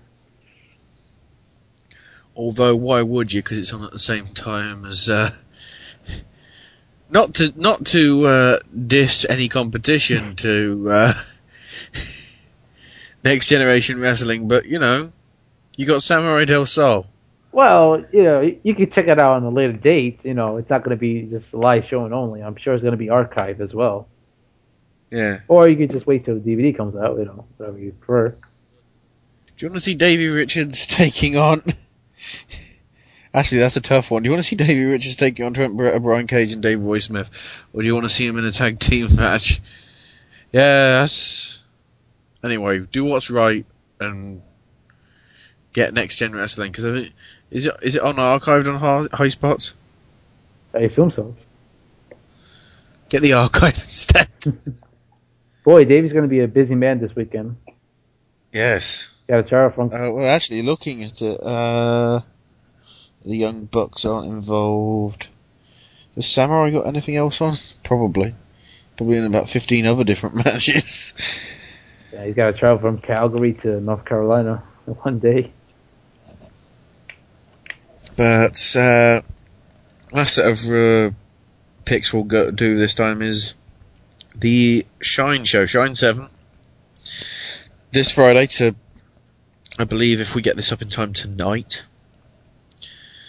We're interesting set of matches. We've got Luscious Latasha versus Tina San Antonio. Uh, this one I think I'll go with Luscious Latasha. I have no clue who she is, but I'm going to go with Tina San, San, San Antonio. Excuse me. I think she's pretty good. Okay, then we got Brittany Savage versus Heidi Lovelace.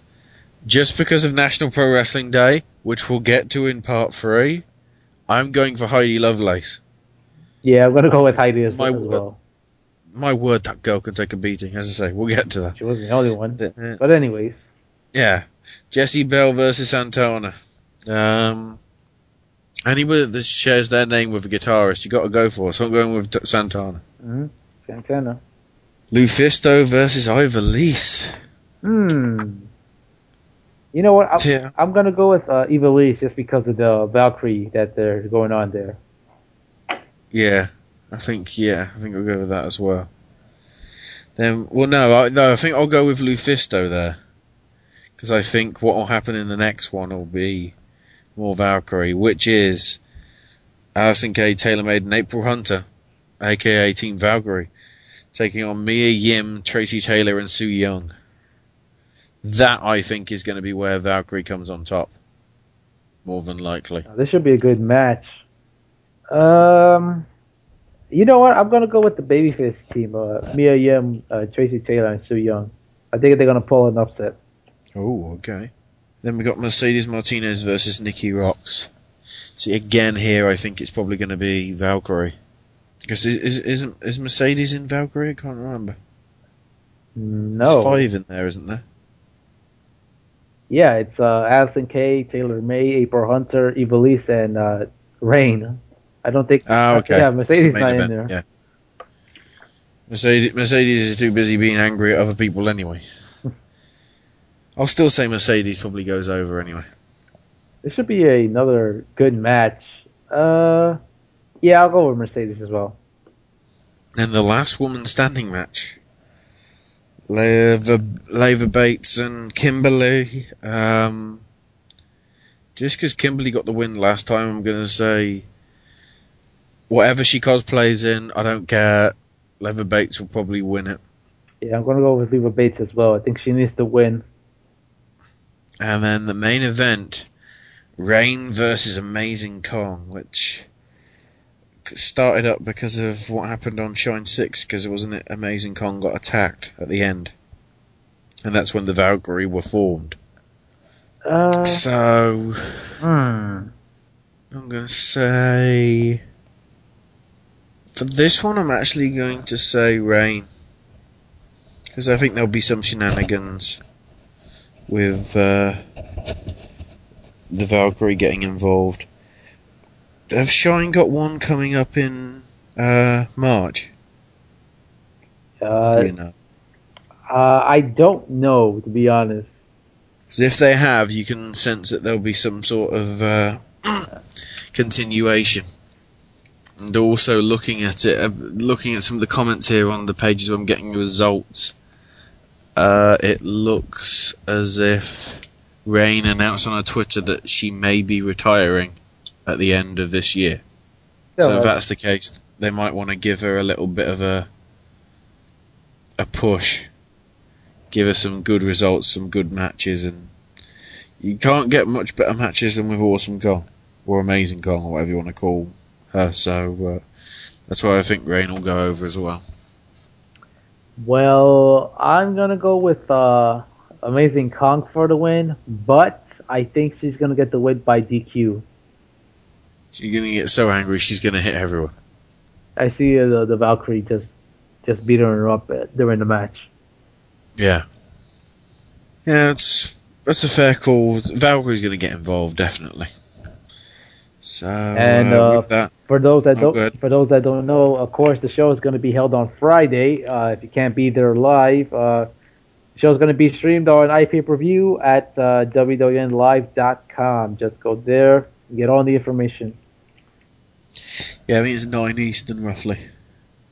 Yeah, it starts at 9 p.m. Eastern, so good time.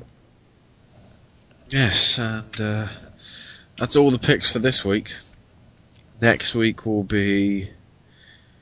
Trying to think, will it be a quieter week? I guess it will be because there's no CZW. And there's no Ring of Honor. And there's no Chikara yet.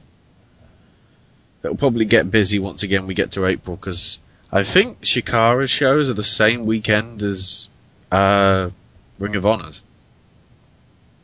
Hmm.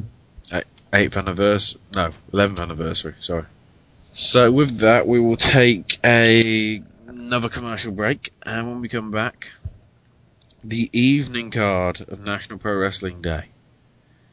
Finally. Please be aware, for your own safety, there is no Kaiju Big Battel. No. They never turned up again. Thank God. Otherwise, we'd probably lose another show. Derailed, thanks to Dr. Cube. The bastard. Anyway, uh, with that, we will take a quick break and we'll see you in a few minutes for more of the Whole Indy Show right here on the SNS Radio Network.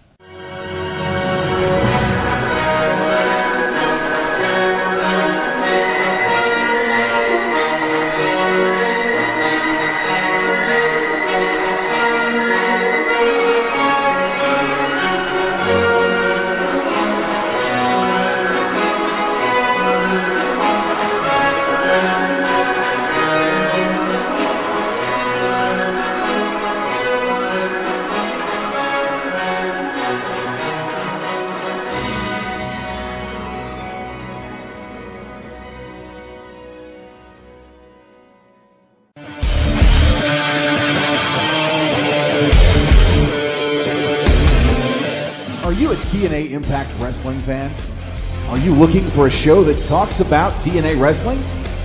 Then tune in to TNA Chat Live every Thursday night starting at 10:30 p.m. Eastern on the SNS Radio Network with the Bronx Father, Tony J. Mirabella, as he reviews the latest episode of Impact Wrestling and takes your phone calls to get your thoughts on the state of TNA Wrestling. Are you ready to cross that line? On the SNS Radio Network. And if you don't like that, sorry about your damn luck. Every Thursday, the SNS Radio Network gets in the ring and starts running the ropes. When I, I okay, I, I caught SmackDown again.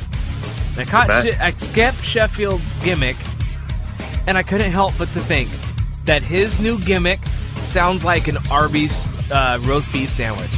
Join Brian Maverick Bertrand and Chris Kelly from HeadlocksandHeadlines.com as they talk about every random thing going on within the WWE, TNA, Ring of Honor, and the NorCal independent scene.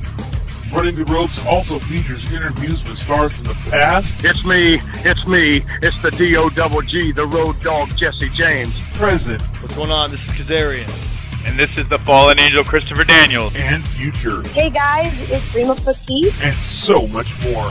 So join the guys every week on Running the Ropes right here on the SNS Radio Network.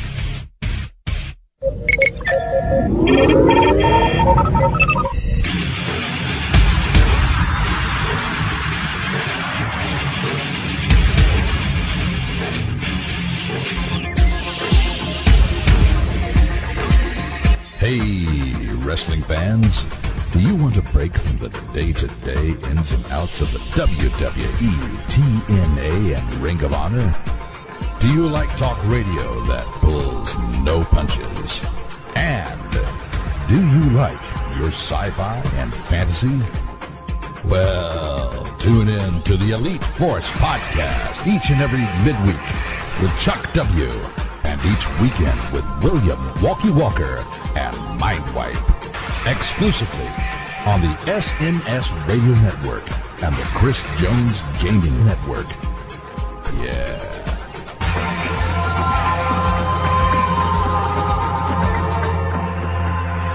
This is going to be fun.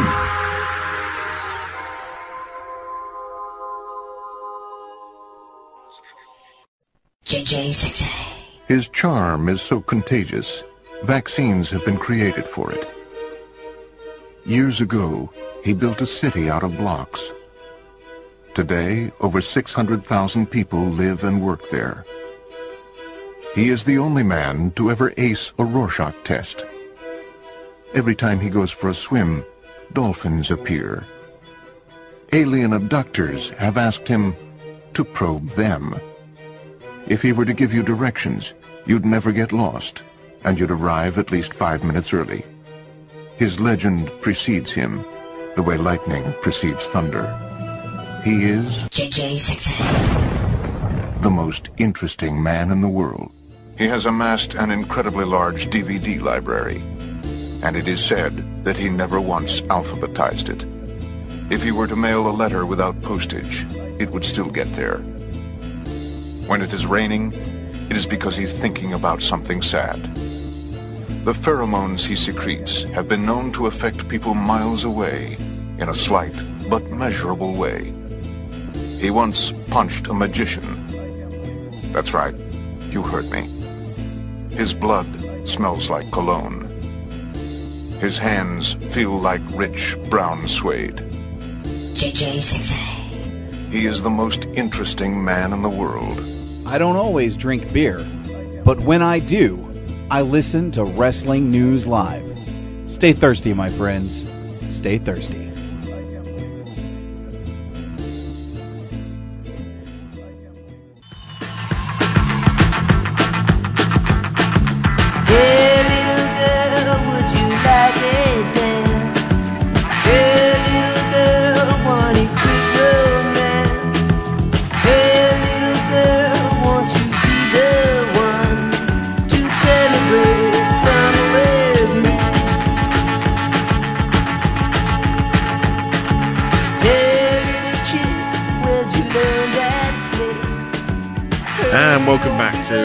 Segment of this week's Whole Indy Show with Sandro and Ashley.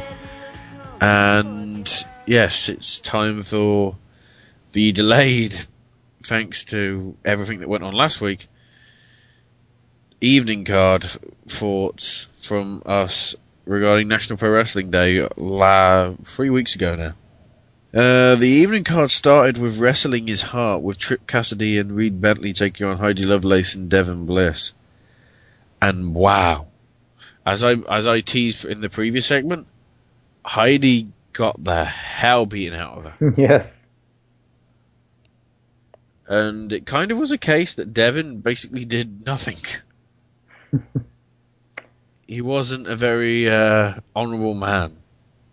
If this were medieval times, he would have no armour. He'd be like uh, Artie from Ghosts and Goblins. He'd just be in his underpants. Yes, I made a gaming reference in a wrestling show. Where have I heard that before? I don't know. At least I didn't make a drugs reference. Oh wait, it just did. Swagger. Uh, but yeah, this was a very good, very good match, mainly just for Heidi getting the crap beaten out of her. That's not, that's not supposed to sound a bad way, but the, uh, the power slam punch finisher that Bentley did on Heidi. I mean, wow, that was nice little, nice little move, but overall, very good match. Yeah, you basically said what I was about to say. I feel bad for Heidi though. Yeah, she, uh, did it, no, they did walk out together, didn't they? With help from the referee, I think it Yeah. was. No, it wasn't. Yeah. Yeah, the referee did help a bit. Next up was Fighting Spirit, which had SAT, which is Joel and Will Maximo, taking on Angel Ortiz and Mike Drastic. What I, I, I, I think it was Ortiz, apparently thinking he was one of the Dudley boys or something. Uh, yeah, he had the uh, Dudley boy glasses going on. Yeah. It is worth noting though that SAT are the head trainers apparently for Fighting Spirit. So it's not that surprising that they went over with the uh, Spanish Fly double team suplex, hmm which was, it, although, although it was kind of predictable because as soon as you heard that they were the head trainers, you thought they were going to go over, but it was still a pretty good match. We'll give that. Yeah, it was, it was a, a good match. You know, nothing insane that they used to do back in the day. Of course, uh, you know, uh, I think it's uh, Jose Maximo's not there anymore. But you know, for what it was, it was good. Yeah, and then uh, WSU, which was supposed to be Lexi Bell, but then Oh. became.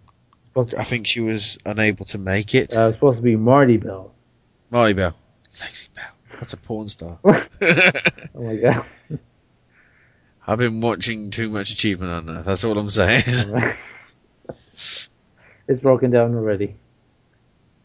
and it's, it's not getting that bad. Okay. Yeah. Uh, yeah, on the comment, uh, yeah, Christina Von Eerie against uh, Isabel Sueña. Uh, on the commentary, they said that uh, Marti Belle was supposed to be in the match, but she never showed up. So I guess we're supposed to, uh, I guess, think that uh, Christina Von Eerie attacked Marti Belle. That's what we're assuming. But of course, that made heel versus heel, except it wasn't heel versus heel because you were in Philly. Yeah. So of course, Christina immediately became face, despite the fact she was flipping off the crowd. yeah. Thank God it wasn't the afternoon match that she was involved with. Oh yeah. Mummy, what does that mean? Um, she thinks you're number one. Uh, But it was still a very good match. Especially Dasha Hatfield on Coventry. It's like, as soon as they brought up the fact, as soon as, uh, was it Denver, Colorado? The name, not the place. Yes. On commentary for it, and uh, he brought up the fact that she was going to be taking on Masada in a uh, intergender death match, and as soon as he said that, Dasha was like, "Oh my god!" It was like, "Wow." There's so much overacting in that. You could be in, um, you could be in Die Hard Five. It's just, it was the the the commentary was very good, but the match itself was pretty damn good as well. Oh yeah. Ivelisse actually getting the win with a roll up, so an upset victory, which did piss off the uh, Philly fans. So when the match was over and Christina attacked uh, Ivelisse and uh, choked her with uh, her belt, she went off pissed. Then Ivelisse was absolutely pissed and did she attack the referee? I can't remember. Uh, she was trying to. She, he was she was having a a damn good try anyway. Yeah. So Although, uh, although when Isabel did win, uh, the fans weren't happy. You know, they were booing her. yeah, she was the actual heel. Fans were just like, no, this isn't right. And then we had Resistance Pro. Worth taking note here. Derek Sabato was referee. yes. Uh, and I don't know whether this is a curse Sabato for this card, because he does referee a match later, which we'll get to. But this match between Darcy Dixon and, well, Darcy Dixon and Jay Bradley taking on Robert Anthony and Thunder Kitty, I didn't think was that good. In all honesty. Yeah, it was a well, it was a decent match. It wasn't, you know, as you said, good. Um, somewhat, uh, I guess, similar uh, with the uh, opening match, which was the Wrestling is Heart match. In which case, the women got the hell beat out of as well. Darcy Dixon more so. Uh, yeah, She got it from three angles. But yeah, I, I also thought that when the kitty got her, uh, she she got her ass whooped as well. But uh, I would agree, Darcy got more of it. Well, who was the one that suffered the most from the near 30 second airplane spin? That was Darcy. Yeah. So when when when stuff happens like that, the one that's on the bad, the, the one that's on the reverse end of the good of the good tactics probably is the worst to wear. So, but yeah, it was a it was a roll. It was an inside cradle roll up on Bradley by Anthony to actually get the win. Yeah. And then because what I, one thing I did like though is apparently Bradley found the styrofoam or foam breeze block from Kaiju I was going to bring that up. and brought it with him. Yeah. And then for about two minutes before the match started, Anthony was like, "Come on, he's got a he's got a cinder block. That's not fair. He could hit me with it. Never was used. You know what? It was just wasting time." You know, I, I, during this match, I thought, I, I, I sometimes I thought maybe this match should have been like uh, a women's versus man, you know, mixed match. Because that's how I felt this match almost came out as the, how they were treating like the, the women throughout the match. Hmm. But it is what it is. Yeah. So Yeah, and then of course at the end of the match, Bradley attacked her uh, his partner Darcy Dixon. So yeah, she, she had two referees. She had double help.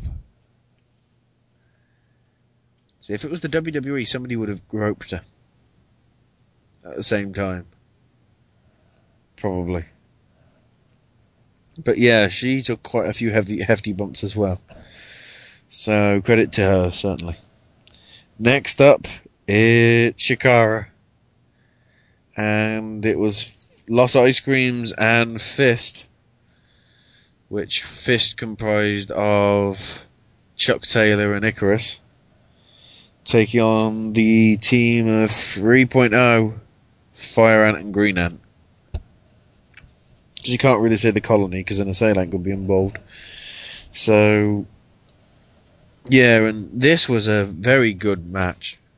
Typical uh, Atomico style.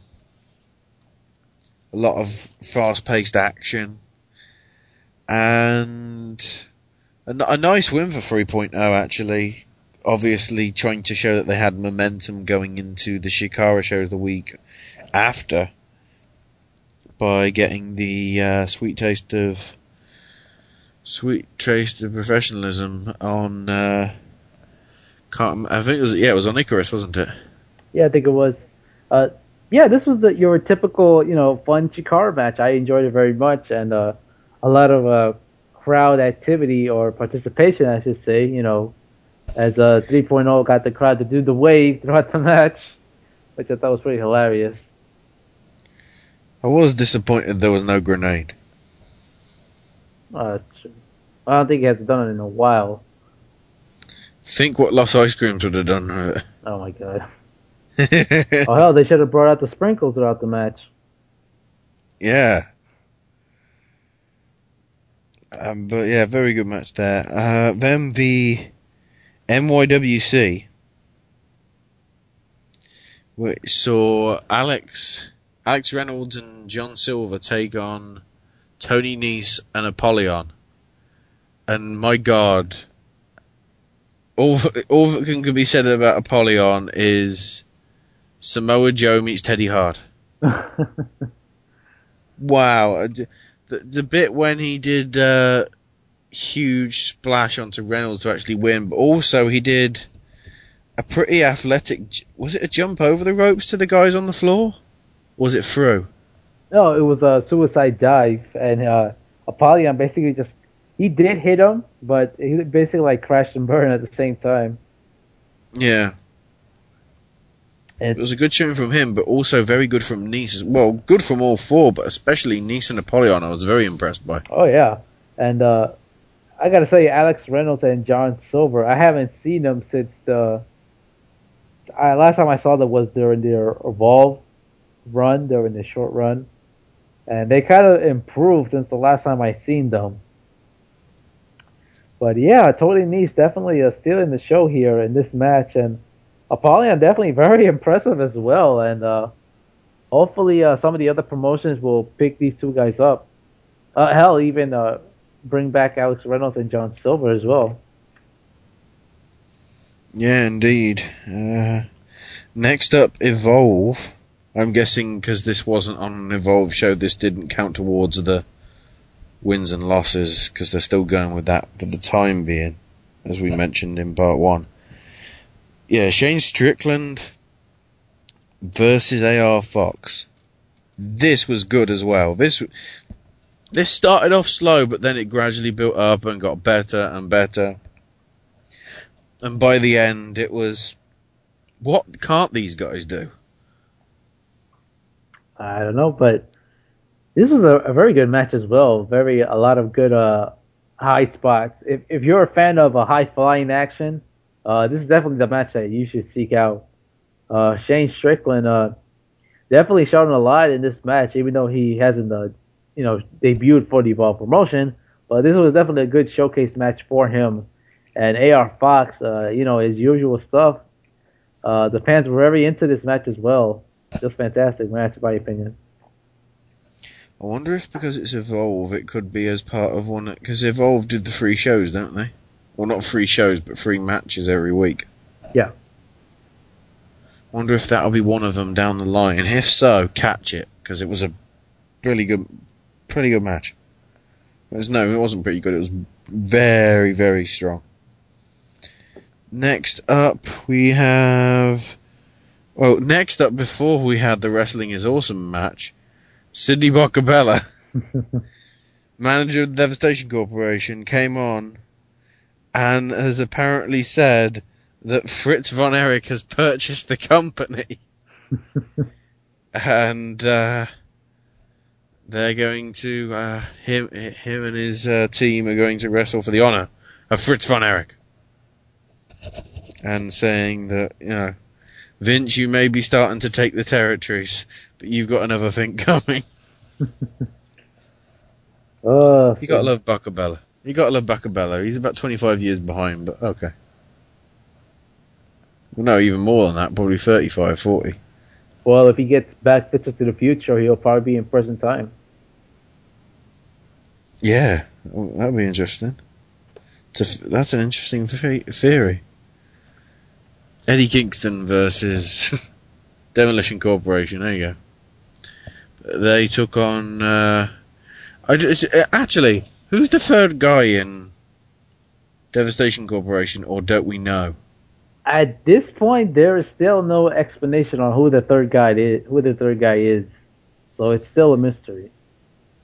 It's like third guy comes out with them, and is never seen again. Yeah, It's like, a bit odd. yeah, he's on there for the entrance, and then he's, I guess, he's sent to the back. But they took on the team of the Estonian Thunderfrog and the Latvian Proud Oak. Which, it was a good match. It wasn't a squash, but it's what I'd call a relatively, a relative squash match. Because Thunderfrog and Proud Oak did get a bit of an offensive in, but it wasn't, it wasn't, it wasn't any chance really that it looked like they were going to get a proper win. St- you know, still a good match though. It, they did the, they did they did it the right way and let it go on for a bit longer than some of the standard Demolition Corporation matches have gone. Hey, and don't forget that uh, Devastation Corporation had problems trying to lift uh, Thunder Thunderfrog's uh, hammer. Everybody has a problem to lift that. Yes, but apparently, If Arnold Schwarzenegger came in, he'd just like, I cannot do it. A very hilarious spot there. But uh, yeah, next up was the. I'm trying to, hang on, the International Wrestling Cartel. I have to be careful because it's IWC. I wanted to get the right one. Once again, here Derek Sabato was ref, and it was Logan Shulo versus the champion Don McChesney for the title, for IWC's world title and this was an okay match. I it's you, something like this was bound to happen on at least one of the matches, and it happened here. It was a bit of shenanigans and all that, because I think it was McChesney went for some knuckles but then they were seized by the referee, and he put them out to the uh, it- well, seized by Sabato. And Sabato put them outside. While this was happening, however, McChesney decided to use the title belt on him instead. Either way, it knocked him out, and McChesney is still your Internet Wrestling Cartel World Champion. Your what? You said it, Oh my god. Internet Wrestling Community. Inter- International Wrestling Cartel. There it's you Inter. go. Inter Milan. There you go. Yeah, uh, this was a you know this was a good match for what it was. Uh, I thought the the highlight the highlight for me was that the commentary was referring that uh, Logan Sh- Shulo's nickname is the Wrestling Jesus, and the fans were chanting, uh, you know, Jesus, Jesus, and every time he, he come back he says, rise, rise. Yeah, it's just. I'm, s- I'm surprised. I'm surprised that, c- considering there was clearly a Botchamania fan in there because there was a sign saying Cornette face. I'm surprised he didn't go Jesus. then again, I don't think uh, Logan's been in CZW, I know. so I don't think it would count. Uh, penultimate match for the night was the wrestling heroes and outlaws, or who, as they're shortened for, for no clear reason.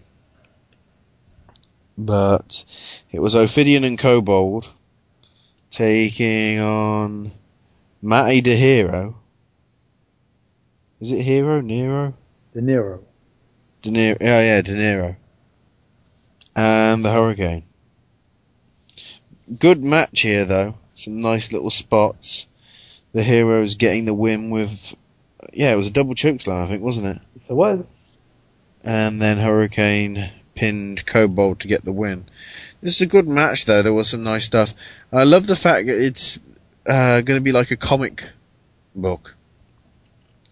So technically, that match was issue zero, and I loved on the commentary how they were going. Is this the one with like the holographic cover? It's like, which considering Chikara is because Chikara itself had its own like comic, was it comic manga style thing?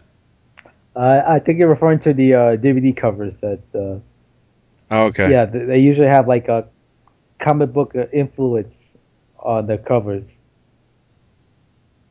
They did have some sort of cartoon though, didn't they? Was it web based? Uh, I think so. Yeah. Might be on iPad or something. Get on your iPad. But yeah, very good match there as well. And then probably match of the whole thing. Match of the whole two cards. The Rey de Voladores final. ACH versus Two Cold Scorpio. Wow, that match was action packed. Yeah, no doubt. And Pretty, pretty much from bell to bell. oh yeah, no that about it. And I, I was very glad that uh, uh, Two Cold could could go toe to toe with ACH from start to finish. Uh, it's a fantastic match, and what a great great way to end the this double header show. Yeah, I just lo- I, di- I did like the fact that they kept saying, if you win this, you have a bright future ahead of you. Which, considering Two Cold Scorpio's already been in the business for 20 plus years, does this mean, you know, he's gonna get. Trying to think how many times has he been in WWE? Multiple times, but uh, yeah. At the end, he did raise ACH's hand and they celebrated together. And they danced out as well to uh, Two Cold's music, which was pretty nice. But yeah, the tumbleweed leg drop, I think it was, wasn't it? Yes. To finish, and then right at the end, put it in your diary. Well, I, didn't, I don't think they put a date, but put it in your diary that next year, National Pro Wrestling Day 2040. Yeah, no doubt. And I'm glad. Interesting to see where they have that. I'm guessing it'll be in Philly again, probably. Yeah, I would assume it has to be in Philly. And knowing that they're going to bring back the ECW arena, I'm wondering if they'll try to put held, held it there. Yeah. That would be interesting to see. Although I wouldn't mind if they held the show, you know, in the same place that they did this year. Yeah. But uh, I'm thinking that that's going to be an interesting. It'll be interesting to see what happens from that anyway. But Uh, before we go, uh, what's your overall grade for the evening show?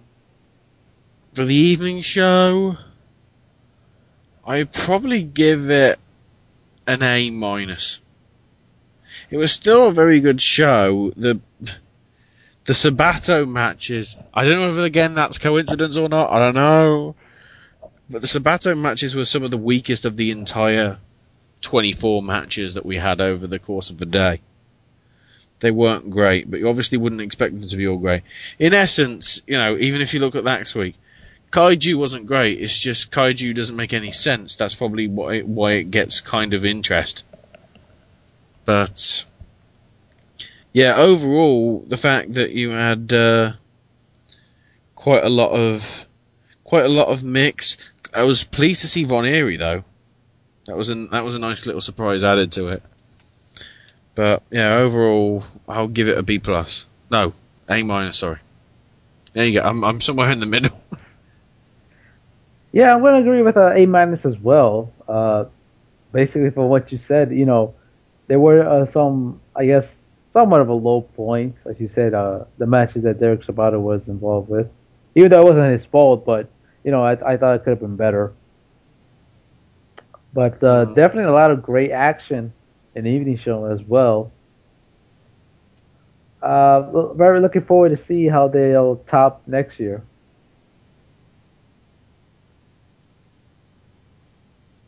Yeah, it'll be interesting to see who gets involved, who from each of the companies gets involved as well as the actual companies themselves. Who will get the ambassador award as well? they they can't give it to Cockabana every year. Oh. So, I'm guessing it, if he's still on the Indies, it could be somebody like Samurai Del Sol, because as I say, th- this year alone, we were only about, I'm trying to think, only about 60 days roughly into the year, and I swear he's wrestled about 89 million matches in that space of time. That guy's been busy. Oh yeah. but uh, we shall see with all that.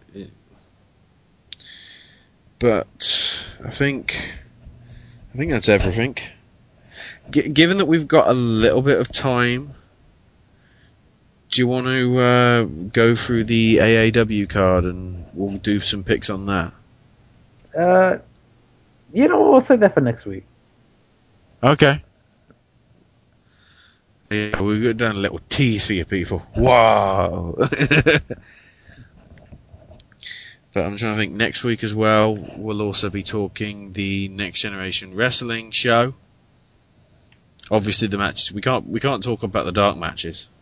I believe somebody is going to be doing some sort of uh, thing on Wrestling News Live as well, giving giving their thoughts on the show. But this is one thing that I did think will be a definitely a good chance for all of you listening out there.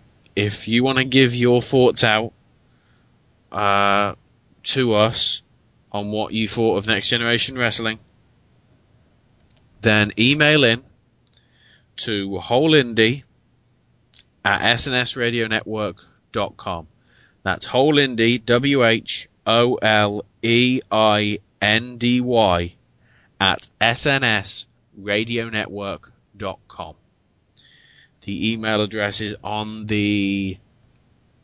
It will be posted in the description of this episode, and it will also be on the SNS website as well. We'd love to get your emails in on that. I may even get a. I'll do a Facebook uh, posting saying, "Want your thoughts both on the SNS page and the Next Generation Wrestling page. And we'll collate all those thoughts in because this is I the, the whole idea of this show is to get your guys and girls because I'm not sexist opinions on everything. So if you can check it out and give us your thoughts, you will be given credit. We won't say, "Oh, you know, this was really awesome." Totally not leaving, you know, totally not crediting you for it because everybody everybody needs to have their voice heard on indie wrestling because as you can see by everything that's going on in, uh, on the proper wrestling at the minute, clearly indie wrestling is something like the future, considering how the Shield's pretty much all indie, CM Punk's all indie, Daniel Bryan's all indie, El Generico's all indie, uh, what's her name? Um, Daniel Bryan. no, I said that, didn't I? I was going to say, um, what's her name? Oh, the British girl. Paige. Paige, yeah. Paige is indie. All indie. So many indie talents are now getting a shot either at the gut check thing or whatever it is, or are in developmental pack as well, Adrian Neville.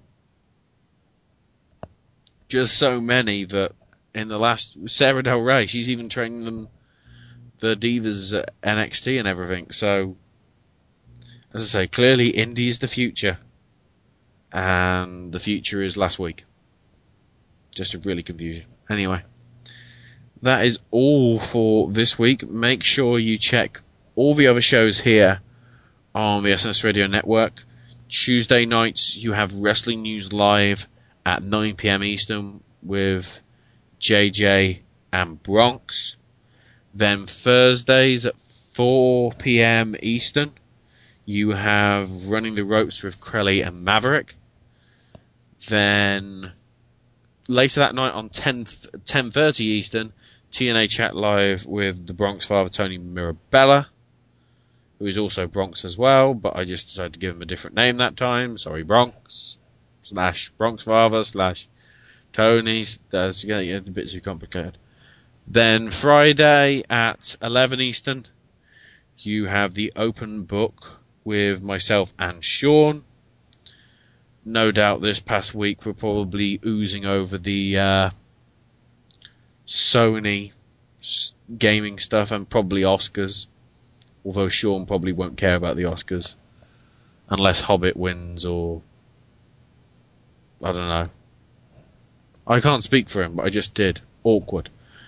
Uh, podcast wise, trying to think off the top of my head, you've got Beyond the Bell with Sean Beckerman. You've got the Elite Force podcast, both the midweek edition with Chuck W and the weekend with Walkie and Mindwipe.